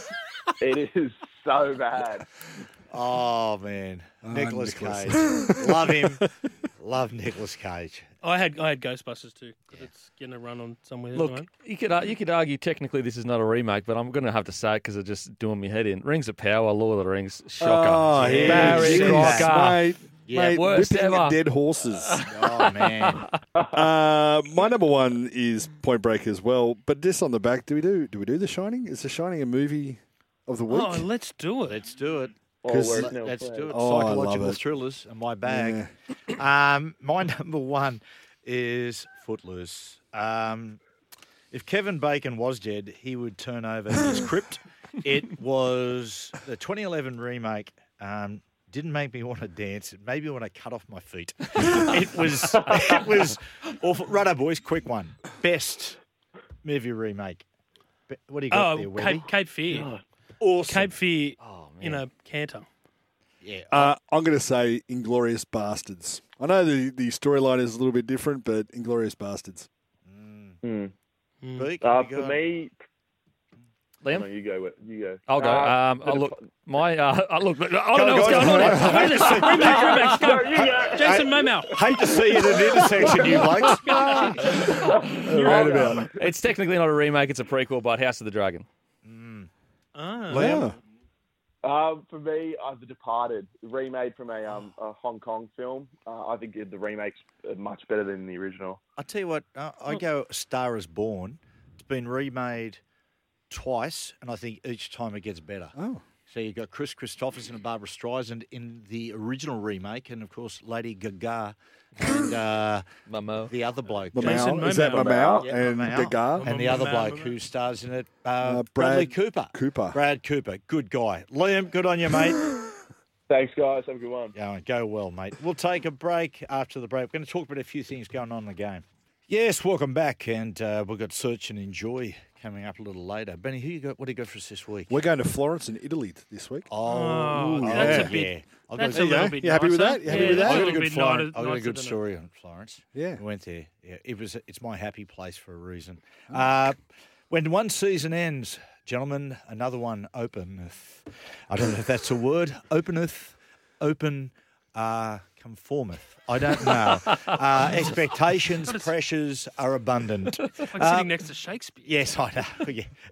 Um, Broncos, Denan, um, faded badly. I mean, young team, they're going to be a year older.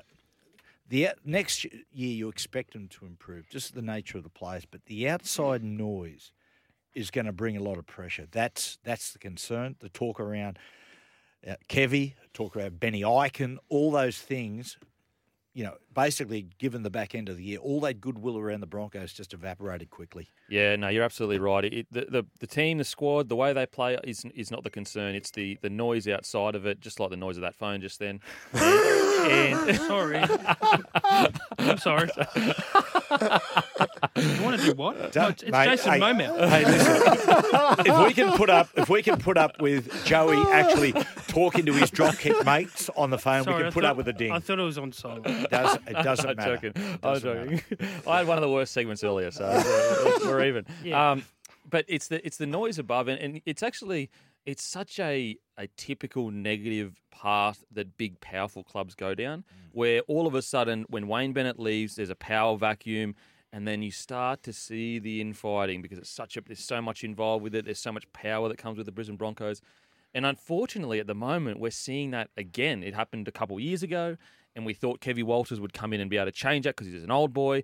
And then you see, okay, I mean, so the biggest concern right now is a club that has been in history so good at protecting its players from the admin is now in the headlines for its Yeah. admin. It's concerning. Yeah. Uh, side that's getting a lot of good headlines are the Bulldogs.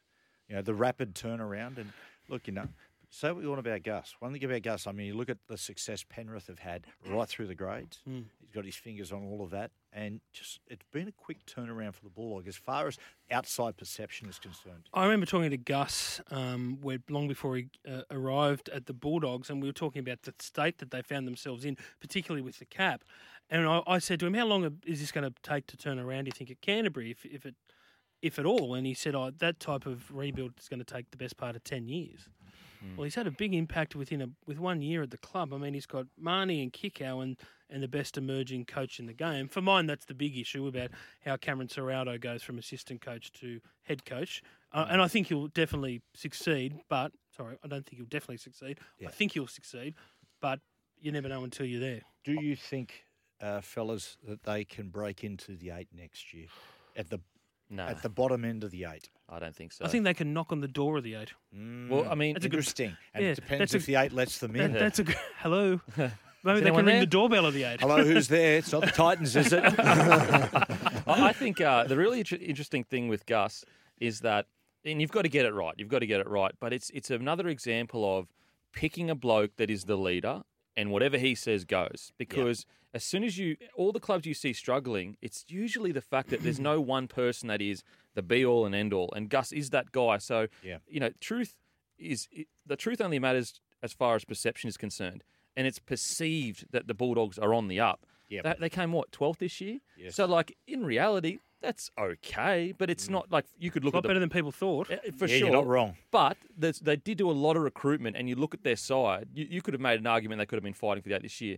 So I do th- definitely think that the Bulldogs are absolutely on the up. The Mm. biggest, I guess, uh, question is is that the seven role. Even though I thought Yes. Kyle Flanagan was very solid, it seems like Gus probably wants someone else Yeah. there, Yep. and Hence, so I young wonder how Sul- that happens. Sullivan Yeah, is saying exactly. to agitating to the Dragons that he wants out to go to the Dogs. Uh, Benji and Tim Sheens. Uh, uh, Api Koroisau arrives, big signing. Isaiah Papali'i, it appears that he is definitely going to go there. What is going on around Luke Brooks? Again, it's like Oh, this time know, last year where Newcastle uh, coming out sort of making noises, oh, we're going to get him. Uh, and the Tigers are saying he's going nowhere. I couldn't tell you. I don't have an answer to that, but it's it's an ongoing saga that's been going on for about three years. I am concerned that Tigers fans are going to think that they get two club legends in Sheens and Marshall back at the helm of that club, and that it's all of suddenly it's going to be the panacea. And I think it's not going to be. It's going to take a long, long rebuild at that club. But the mm. biggest concern for me is they have three leading halves at that club. Haven't backed one of them Yeah. going into the year. We do not know, Yep. even though they have the halves that can do it, and they haven't backed him, My biggest No. Faluma goes back next year. So I um, mean, yeah, but you're right. Uh, in and around the halves, that's the big one. We'll take a break, and after the break, uh, metal recyclers. Uh, yes, uh, I was just uh, yes, I was. Uh, yeah, you don't want to know what I was doing, uh, gentlemen. I just want to do a big congratulations to the Knights NRLW team. Uh, from wooden spooners to champs, Tamika Upton, Millie Boyle. I mean, really inspired signings.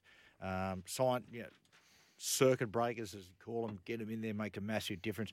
Jesse Southwell, Wow. like Nathan Cleary, will dominate for the next decade. What a player. I'd play her in the men's team.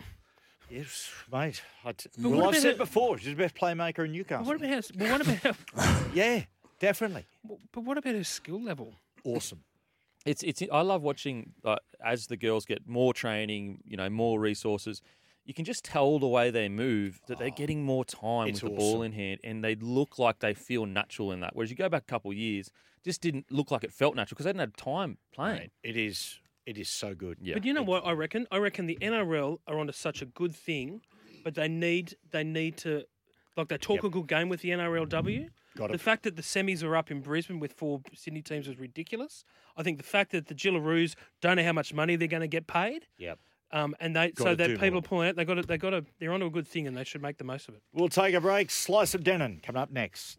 Yes, and uh, coming up pretty soon, we've got Sound Advice, which is Super Tramps uh, breakfast in America. Look forward to that. But it's time for Slice of Denan.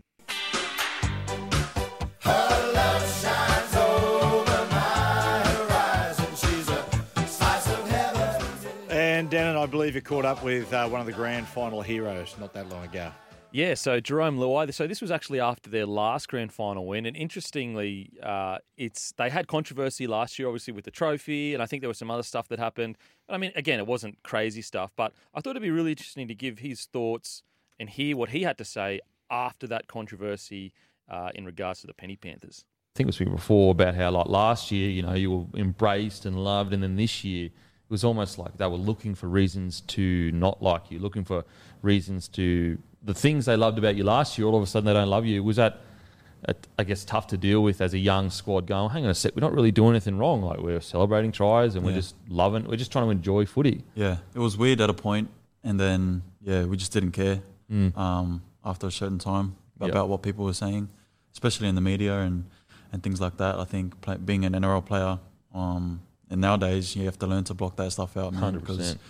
yeah, you get some crazy stuff online. So Yep. um, just understanding that within our four walls is what matters most, and choosing the opinions that you can sort of take out of sort of helped us as a young team. And we got leaders up there like Fish and, and Yep. Claire's and Yowie that sort of um, help us Yep. or help the younger boys through that period.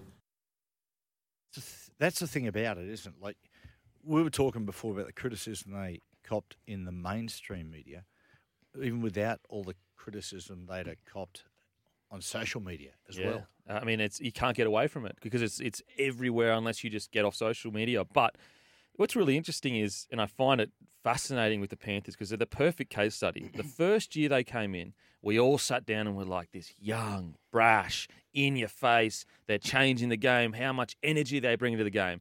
Then they become the big dogs, and all of a sudden it's Yeah, like yeah. arrogance. You know, no respect. They need to have more integrity, and so it's just it's it's so typical of us. We we love an underdog, and they're not Mm. the underdogs anymore. Yeah. If there was a a point when you said when did it turn? I'll tell you the point where it turned and they it started sort of dividing opinion. Remember the Stephen Crichton Canberra Raiders thing? Yeah.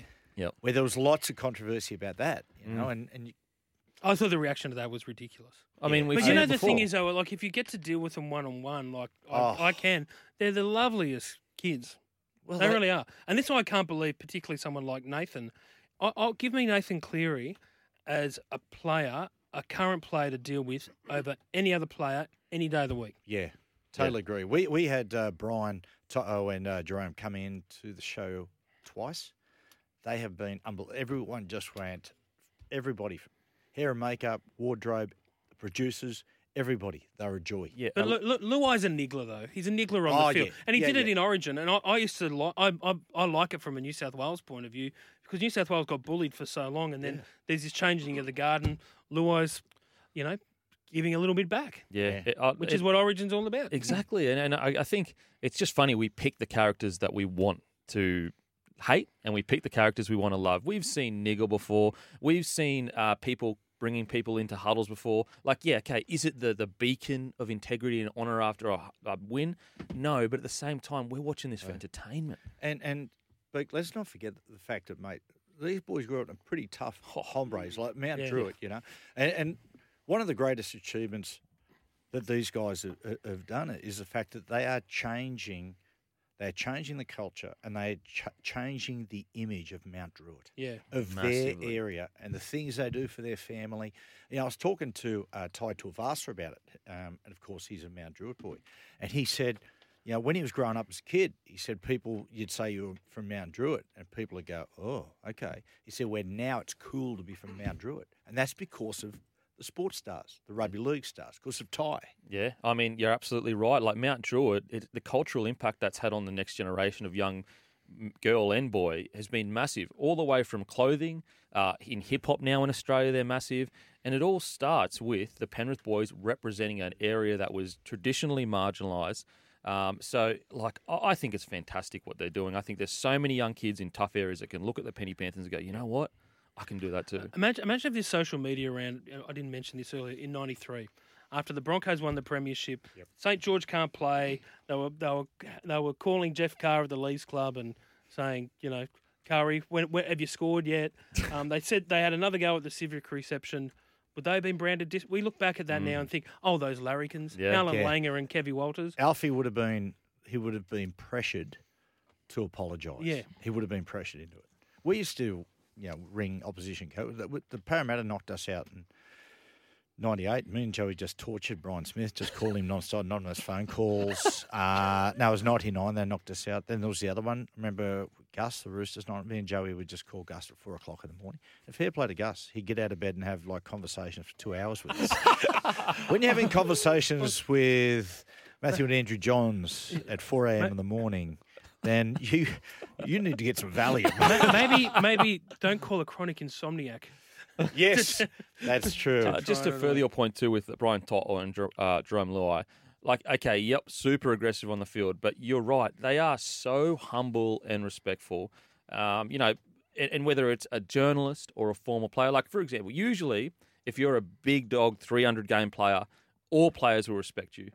Whereas as you get lesser down, you've only played 10 games, uh, one game, and then you might just be a fan or a journo. Some players may be a little bit standoff to that. Whereas Jarome Law and Brian To'o, they treat everyone with the utmost respect in person. Yeah. It's And, incredible. You know, I've got no, my policy on things is that when you're winning comps, you can get ahead of yourself. You can. You can say what you want, mate. Yeah. So to the victor, the spoils.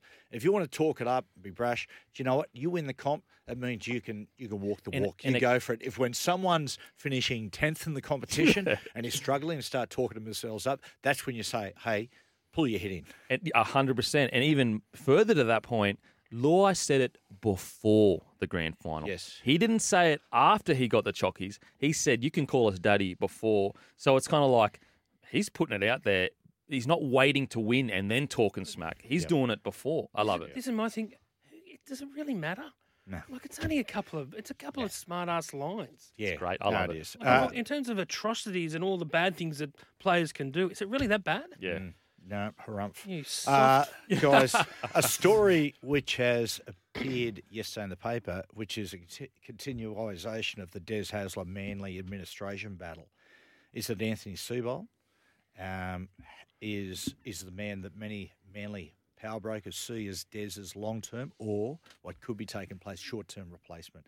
Webby, what are you hearing about this Manly mess? Oh, I think they're trying. They're Scott Penn and uh, and Tony Mestrov, the new CEO, who's fallen out with Des Hasler, the coach, after about a handful of minutes, handful of handful of weeks in the job, um, which is never a good sign. To trying to push Des Hasler out, which I think if they, but they but they're trying to get him to they're trying to force him out without a payout.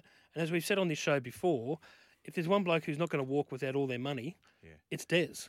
Des and that's just Jo- not going to happen. Des wants Josh Hannay as his assistant, who, uh, and they're saying no, we want Anthony Seibold. Is that okay? That that's that's their That is an F, that is an fu to Des Hasler. Yeah. surely. yeah, right. Well, I just, I just, I understand. Maybe Desi's hard to deal with or whatever. But again, there's one bloke in that whole building that's won premierships and had one of the best records of any coach over the last ten years. It's Desi Hasler. But it's not like they didn't know what they were getting. Yeah, That's what Des has always been. Yeah, yeah. You know, bizarre. and I just it's Manly is- had success. and with the greatest with the greatest respect to Siebes, mm. is he honestly the long term solution at that club? Mm. He couldn't handle the politics at Brisbane. Mm. Is he going to be able to handle the politics, which is Well- next level at Manly? Well, if you're going to get rid of Des, right, and you're going to say everybody at Manly are acutely aware that in the past, in the history of the club, it's taken a Manly person to have success and be able to make a go of Manly, right? When they bring outsiders in, it doesn't work. The fact that they are trying to bring, talking about either Siebes or Josh Hannay, people left of centre, outside of the area, um, don't really understand the Manly culture. Is that saying that the power brokers want a complete change of Manly DNA, dynamic, culture, whatever you want to call it? It does, and I think it's it's it's Scott Penn trying to wrestle control of his club again because he's based in New York and he's uh, he's almost like a, a an owner and chairman via remote control. They put Mestrov in to try and sort out and wade out wade through the politics, and he's obviously not up to it. And I and I just I think. Um, what they're doing with Des is exactly what Canterbury did to Des, where they, that you either back him or sack him. And I think it's ridiculous that a bloke who's won premierships and had as much success as Des had has and been around as long as Des is getting told who his assistant coaches Yeah, should right. be. Yes. Michael Carayannis, I heard him on SEN. They asked him, they said, What what do you think? Where's this going? He he thinks that they're going to make it untenable for Des. Well- do you think Des will be coaching uh, coaching next season? At- Ooh, I wouldn't want to predict what's going to happen, but it, it doesn't it doesn't seem likely, does it? But I know one thing: he won't be going without a big fat check. Oh, I'm glad you said check. I, was, I stumbled on that word. I- I will Ja- say- Jason Momoa. in regards to, let's say they do want a whole clean out. What about your own backyard? What about the fact they've had eight to nine CEOs? Like you've got admin and you've got football. L- Maybe sort the admin out and, and, and bring an A plus or at least an A for a couple of years before you start going. Oh well, it's actually the football that needs a complete clean out. I, I think I personally think that, that it may get to the point where too much damage is done. Like how can how can Desi Jeez, roll I out? tell you what, it's with someone else's encouragement, they've got Messi throwing big punches early. Oh, They Isn't do. it? They- man, it's, They do. What about uh, Benny? You're a uh, the Prince of Pennant Hills. You are a manly tragic. How are you looking at all this? Uh, I'm when I saw the headline, I went, "Are you kidding me?" And I know a whole bunch of other fans because it's in the telly this morning. They're all saying that they will they will pull their memberships and walk away. well, what is going on there? Because at the moment, that's been spoken about as well. is yeah, people pe- are pe- pulling. people are emailing in saying, "Please hold on my automatic renewal." Because I want to see how this Desi thing um, and the Manly are responding to them, going, "Sure, we'll put it on hold and look forward to talking to you next time." Like, but There's also I- talk that Des is going to sue. But if you remove Des Hasler, okay, that's that's the club's choice. If Anthony Seibold goes in there and they start poorly, which Manly do, wow! You watch watch the knives and the vitriol Oh, come out. I, I will say, like, Seibold, I don't think he's completely done as a coach. Like, obviously, he's, you know, at the time at the Broncos was absolutely not great. But I do think he needs to go out and, and get some success, you know, whether it's the Super League or in New South Wales Cup before he rolls straight into another head coaching role. I think that it's too soon, in my opinion. I don't know for if it's Seibold. a right fit for Siebes. Yeah. Really? true. Yeah, it's true. But I mean, shoot up and where spat else out would the? Broncos? Do you want to get chewed What's up and what's spat out what's, by Anth- Manly? what's Anthony Seibold saying about all this? Is uh, we do we know his? And we've, come on, guys. And we've got him on the line. Let's Anthony go. Seibold, Let's we do don't know. It's, it's a mystery, Ben. And will Is it just a a, is it just a name that's been thrown up? No, he's obviously. I'd say Siebes. No, he lives in the area. Yep, Siebes, and I'd say that he's he's probably close with a couple oh. of. He's definitely. It's not paper talk. He's definitely seen as a quote unquote long term solution at that club. Now we're going to take a break. After the break, with Supertramp's breakfast in America. Whatever you bet on, take it to the Neds level. Gamble responsibly. And we've got him in line, Jared Timms. Timsy, welcome, mate. Morning, Matty. Thanks for having me back. Always a pleasure, mate. Now, the Ned's Might and Power Stakes uh, this weekend. Uh, some brilliant races. That's one of them. Absolutely, Matty. Look, only eight horses engaged in the field, but what this lacks in depth, it certainly makes up for in class. Five-time Group One champion Anamoe making his Melbourne return. He's our two dollar thirty-five favourite at. He leads Zaaki four sixty. The biggest move in our market so far. I'm thunderstruck seven fifty into six dollars. Now, the Ned's Caulfield Guineas as well. Yeah, early favourite Ass Cabin. He's injured himself and he's out of the spring, and that's blown this race wide open. His stablemate Golden Miles, the one that the Neds punters have backed into favouritism now, two dollars eighty. Berkeley Square is rock solid on the second line of betting, four eighty. Tijuana, he's the one I'm with. He's the early Neds market mover, eleven dollars into eight dollars. Now, what about the Toorak handicap? Yeah, typically one of the most open Group 1 races of the season, Matty, but the Neds punters have already locked in on one this year. He is now our clear favourite. It's I Wish I Win out of the Peter Moody stable. $3.20 into $2.50. We're looking at $10 and longer for the rest of them here. I thought maybe there was a bit of value around a horse like Pinstripe, $14. Well, Timsy, I appreciate that, mate, and thank you very much for the year. I, I believe it's the last cross today. I very much enjoyed it, Matty. The pleasure has all been mine. Hopefully we can find the punters a couple of last winners there. That would be fantastic. Good on you, Timsy. Thanks, Matty. Good luck, punters. Yeah, that's Jared Timms from Ned's, and most importantly, people gamble responsibly. Ned's same game multi is available on more sports than ever before. Take it to the Ned's level. Gamble responsibly. Call 1 800 858 858.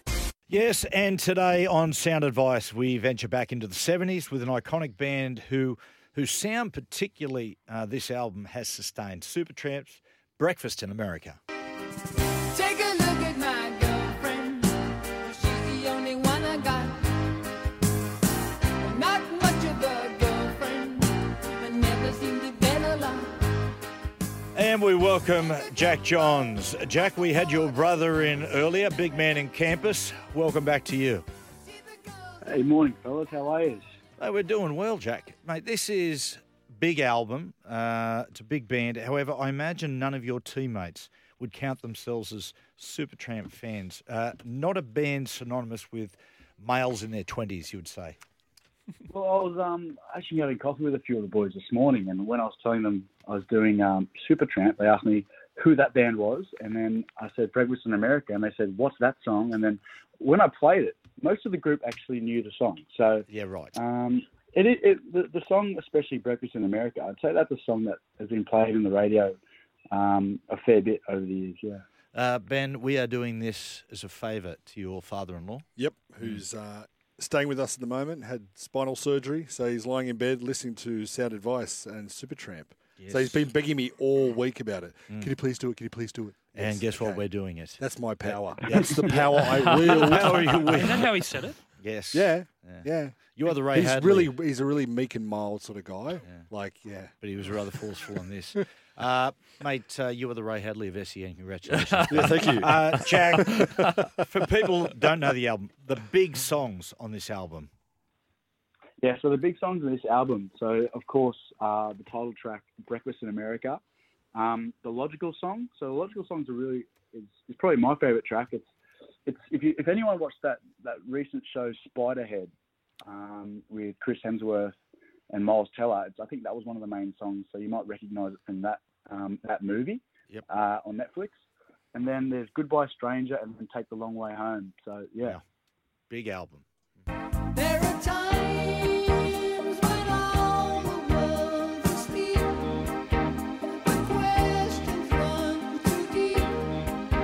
Jack, I look. I'm being naive here. I've had the monkey brain on today, but I actually thought Supertramp were an American band. I thought, you know, Yeah, like, so- I, I Oh, didn't. Oh, so did I. they- so the English band, Jack.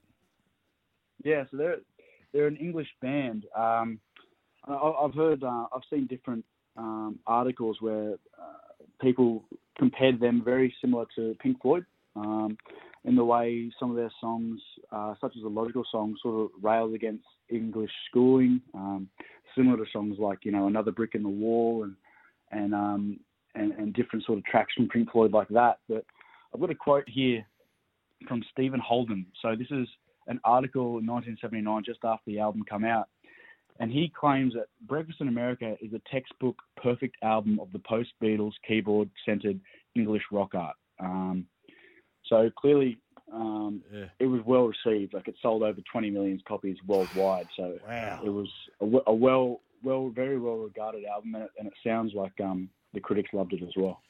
Now, Jackson, speak here, mate. Uh, how you going? Good, Beak. Uh, now, this is going to be a real stupid question, but like, what genre would you consider them? Because they seem a bit poppy, but then you just said rock. Like, what genre would you consider them? Yeah, it, that's an interesting one because I've heard, I've heard of different, uh, especially in that in that article, they kept referring to, um, like re- referring to it as like intellectual rock art. Like, I'd say it probably leans towards pop, but um, th- they, they're used to like the keyboard and, and, and certain instrument, instruments. I think they sort of, it's an interesting album. Like the word, the word that I had to Google when researching it was dichotomy, which I had no idea what it meant, um, which means a contrast between two things that are opposed or different. So a lot of the songs, um, one end of the song or another side of the song, or different songs between each other on the album sort of contradict each other. Some are happy. Um, I think Stephen Holden says that songs on the album are either dependable, clinical, intellectual, or cynical. So, um, yeah, I'd say it's one of those albums that it'd be very hard, uh, and all the songs are quite different. That hard to sort of nail down exactly what they were. I've been I've been listening to this album all week on the back of this because I didn't really know Supertramp, so I've been delving into this. It's a it's an incredible album. Yeah. Um, it took seven months to make all the overdubbing. Seven months to the point that the band set up um, mobile homes or caravans, basically in the car park of the recording studio, and that was their house, and they just went Wow. backward and forward because they said it was so intensive. Which you know you you always think of bands sort of coming in, playing the guitar, and then saying "See you later, guys," and walking out. See, one of the reasons I thought they were an American band, there was an old television show in the early 80s called The Last American Hero. Mm. Yeah, and yeah. you remember The Last American Yeah. Hero. And the star of The Last American Hero is in the film clip It's Raining Again. Yeah, right. And that's why I sort of thought that's a connection there. But, uh, Jack, for such a huge band, that, you know, in the, in this sixth studio album, they sold 20 million copies. Why did they break up? What was the story there?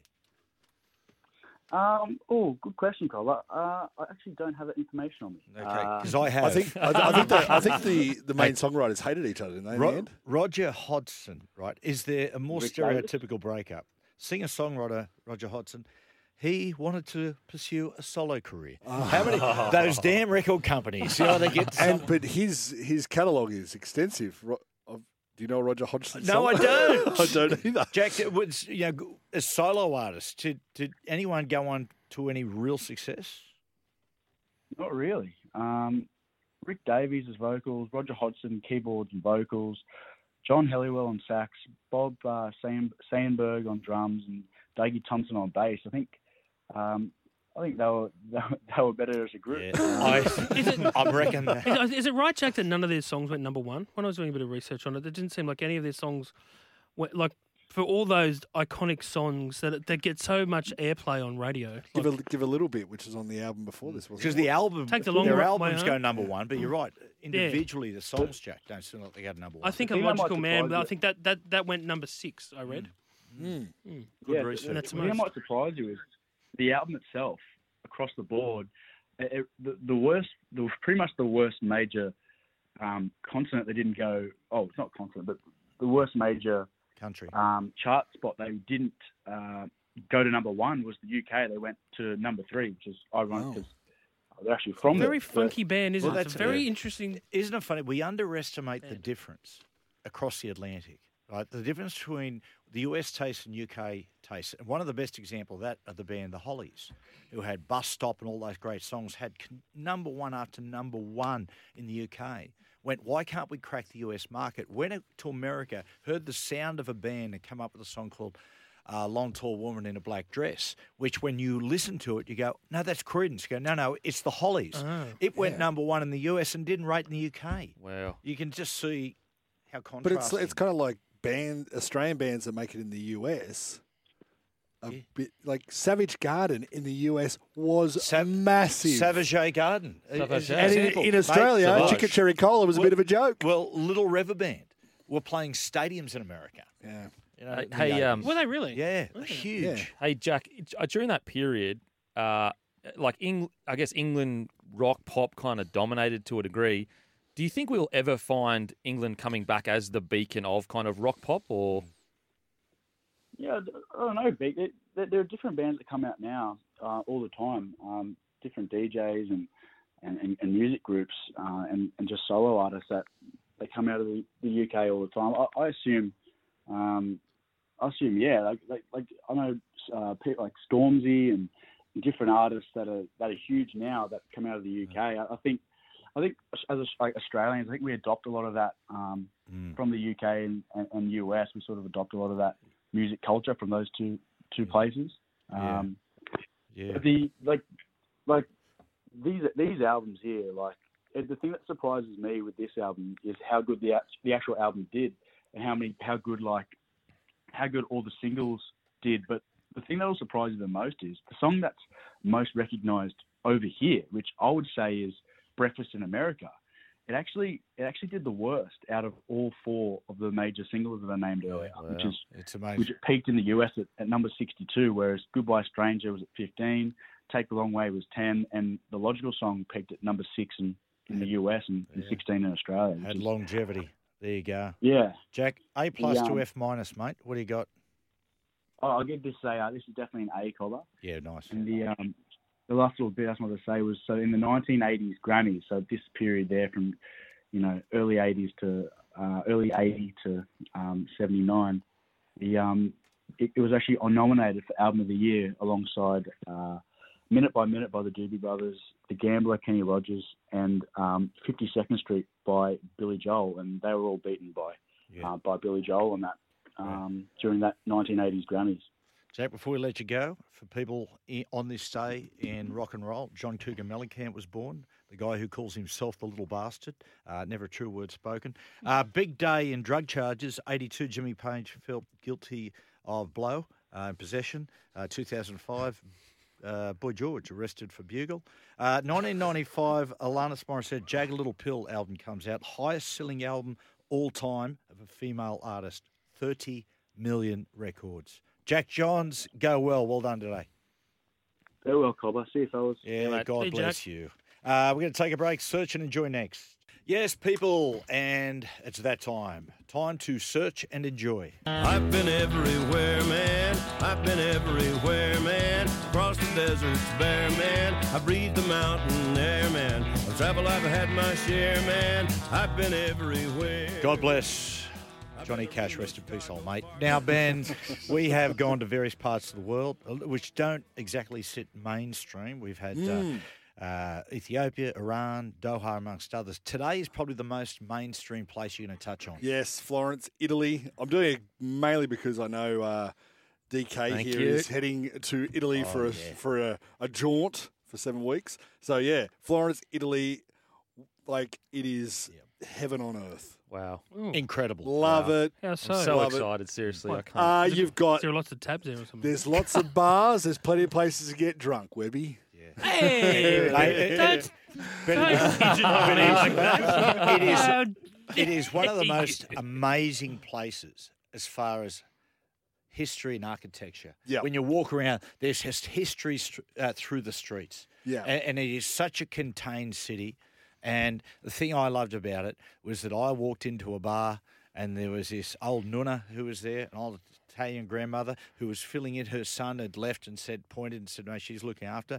And I said to her, God bless her, I said, you know, my perfect Italian, un vodka. And she went, what? Un vodka. And she sort of shrugged her shoulders, walked over, got what was almost a midi glass of vodka and poured it to the top and said, three euros. Now, I should not have accepted that, but I did. And that was my first stop every single day. So when we travel overseas, we have an agreement. Trish and I will have breakfast together, then we'll meet for dinner. Right? And when we're in Florence, I would stagger in and she'd go, What have you been What's doing? happened? I said, Oh, if you only Un knew." vodka. But It it's, is- a, it's an incredible city. It is a city you can just wander, and you know you can obviously see the sides like the Duomo or the Pitti Palace or the Uffizi if you're into the art world. But um, or the Ponte Vecchio, of course, the bridge, the only bridge uh, through Italy that Hitler didn't blow up because it was too beautiful. Yeah, wow. Yeah, he's the one they he said, did "Do have not a soft- touch he did have what that you- bridge." Say what you want about him. There you go. He's got a There soft you spot go. for bridges. And I and I actually got engaged on that on that bridge. Oh. First marriage or second one? Second marriage, successful marriage. Have you marriage. been married twice? Yeah, did you know this? It's a This is for another plot time. For twist. another I didn't know time. that. Another No, time. but we got What it- happened we, the first time? Uh, anyway, It doesn't uh, matter. I'm going on my honeymoon. I she don't was- want a bad She luck was a bridge. para fan, so I walked away. Um, Can you tell me which bridge? Because I want to get. Uh, this is my first marriage. Ponte Vecchio is where we got engaged. This is this is the good marriage. Okay, We got we got engaged Oh, at okay. midnight on the Ponte Vecchio with it starting to snow a little bit. Oh, Listen to this. Oh, Yeah, love but, it. uh, yeah. Uh, but I would- I would tell you a story. There's a there's a place called Piazza della Repubblica. It's a little. It's on the. It's in the touristy side. Lots of people know it. Anyway, I was walking through there with um, my wife and my parents-in-law, Mm-hmm. and um, there was a stage being set up, and I went, "Wow, what's happening here? There's going to be some music and stuff." So we went and put ourselves in one of the little bars around the courtyard. Anyway, over time, more and more people. Anyway, we asked. They said, "Oh, Hard Rock Cafe, the Hard Rock Cafe." There, they're going. Uh, more and more people are sort of getting into this plaza. I'm like, "Oh wow, this is going to be great." Anyway, next minute, the thing is heaving, and out walks Iggy and the Stooges. No way. Iggy and the Stooges in 2012 rocked Florence, and Iggy Pop is a man off a leash. He is like Wow. shirt off, gristle muscle, and he what he destroyed that place. It was the most spontaneous concert I've ever been to, and it was incredible. Remember one of the first big day out, he was playing and there was a massive thunderstorm and they, they were going to like, uh, you know, get off stage and he microphone swung it above him, basically daring God to hit the button. Yeah, yeah, yeah. Kill me, kill me. Got a story. I've, I've said this story public before. People that haven't heard it. When we're in Florence, right? I'm walking. Uh, I'm walking along, and it's got in English uh, the world famous karaoke. Right, happens tonight, Thursday night, this time. So I've gone to Trish and said, "Mate, karaoke bar down. We got to go." So we go down there. Anyway, so there's 50 people in the, in the room in the bar. So I say to Trish, mate, I'm going to, uh, you know, I'll put them in 80 accents, not many people here. So, you know, go Boz Scaggs, Lido Shuffle, uh, name. Anyway, so in between when I get up, honestly, the place just jams in. Ends up being about 400 people in there. Oh. And, the, and you know when you want someone to come on before you being hopeless in karaoke, this guy come on and did Andre Porcelli, Time to Say Goodbye, and the crowd were just going nuts. And I was thinking, God, I hate to go next. Uh, Matteo Johns. and I literally got on stage, started singing, and they were just staring at me. I had a panic attack, dropped it, walked off stage, and I said to Trish, oh, at least here nobody knows me. These two blokes walk up and said, Oh, Matty, that was terrible. Take a break. We're going to talk Soccer World Cup next. Yes, and become a barbecue legend this barbecue season with barbecues galore. Shop online and in store now. And uh, Ben, some uh, giveaways. Yes, we're giving away $50 vouchers this morning to Vix Meats, sourced from the most premium and reputable sources for first class experience. We're talking Bathurst barbecues this weekend for the legendary Supercars race up on the mountain. I got a text here from a John saying, "Can I have a voucher? Thanks for doing Supertramp. I'll cook it on the barbecue this weekend." So we get to I don't know who that is, but we're going to send out a voucher to him because he sounds like a good bloody bloke. Yes, well done or medium. Um, now, Soccer World Cup coming up, biggest tournament in the world by far, bigger than the Olympics. Throw them all in, almost as big as the Rugby League World Cup. But uh, Maestro opening match November twenty. Went to the official website, right? What a dog's breakfast! How long did you spend there, Matty? mate? I look, I was on there, and It's like it- going through a maze. It is amazing. Online. They've got It's all dreadful. the like the games, but they've only got like like two initials. Yeah. For what it stands, you just going. I don't know who. Have your flag out. You're going to be able Oh. to be. A, oh. you basically got to have an atlas in front of you to pick who's playing who, when, at I what know. time. It is It's- so it's bad. A complete mess. all Um, been thrown together very, very late. Um, Socceroos. How's the form of our key men? Uh, the two game series against New Zealand a couple of weeks ago, which I believe Webby attended up in Brisbane, Mm. um, I did. was average. Yeah. I'll be honest. Yes. Um, but Jason Cummings on the back page of your paper today as well, Webby, I think, He from is. memory, and he played very well against New Zealand. So we've got some bolters who are coming late. Uh, the best thing is the rest of our group is not very good.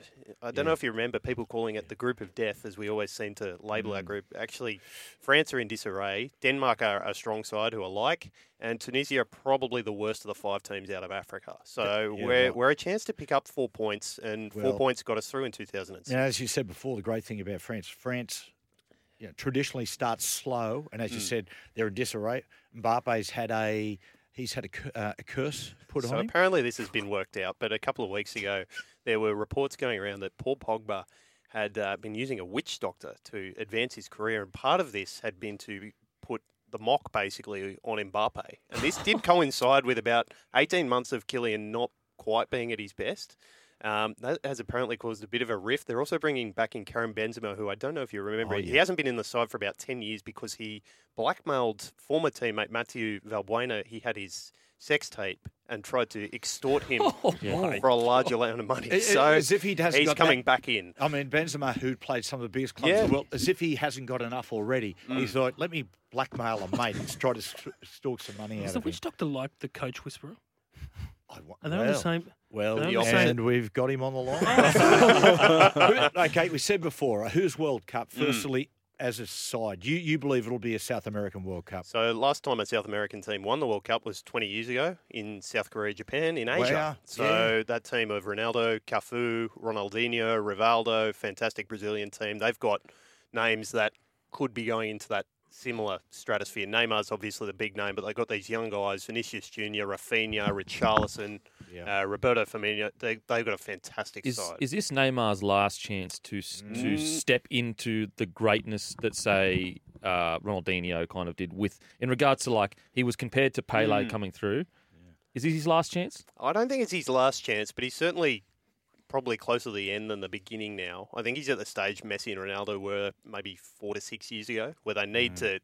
It's getting to last rites. Haven't the Brazilians after the Ronaldo, Rivaldo age, Ronaldinho? Mm. Hasn't there been some false dawns? When you, Robinho, like Robinho, who they were Kaká, saying, yeah. yeah. yeah, they've just there's so many. Mm. Um, I tell you who's a brilliant touch. I'd love to see Argentina win it. I'd, re- just for Messi's sake. Been watching a lot of Mm. PSG. He is in beautiful touch at the moment. and he's got a supporting cast that actually suits him this time. He's Argentina generally develop attacking players, which is fantastic. This is probably the weakest side in terms of a squad on paper that he's gone to a World Cup with.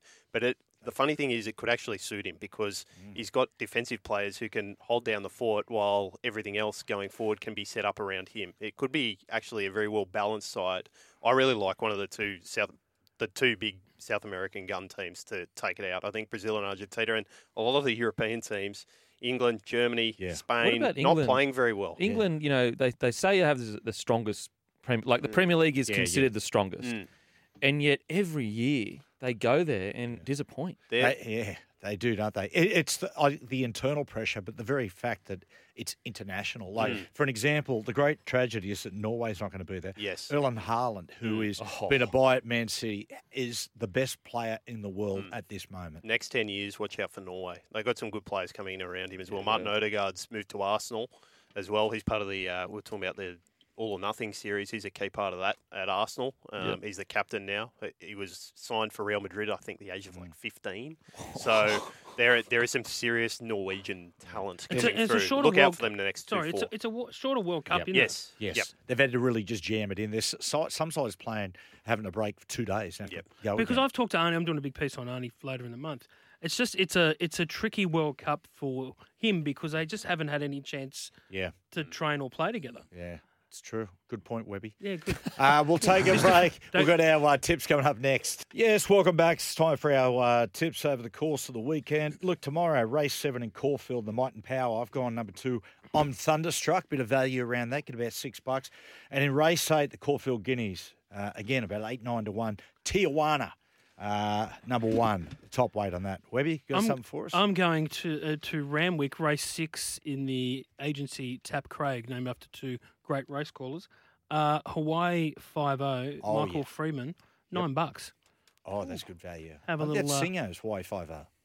He might own it. Yeah. Yes. It's, it's trained by Michael Freeman, ro- ridden by Nash Rawiller. Oh, Nash. Going What a great jockey. Beat, got anything for Uh, us? tip. Yeah. Tell your family you love them. Oh, there you go. Oh. Maestro loved it today. Uh, Benny, have a good weekend, mate. Will do, mate. Righto, that's all from us, people. Have a good weekend. If you see a drifter in the street, reach in your pocket and just give a bit.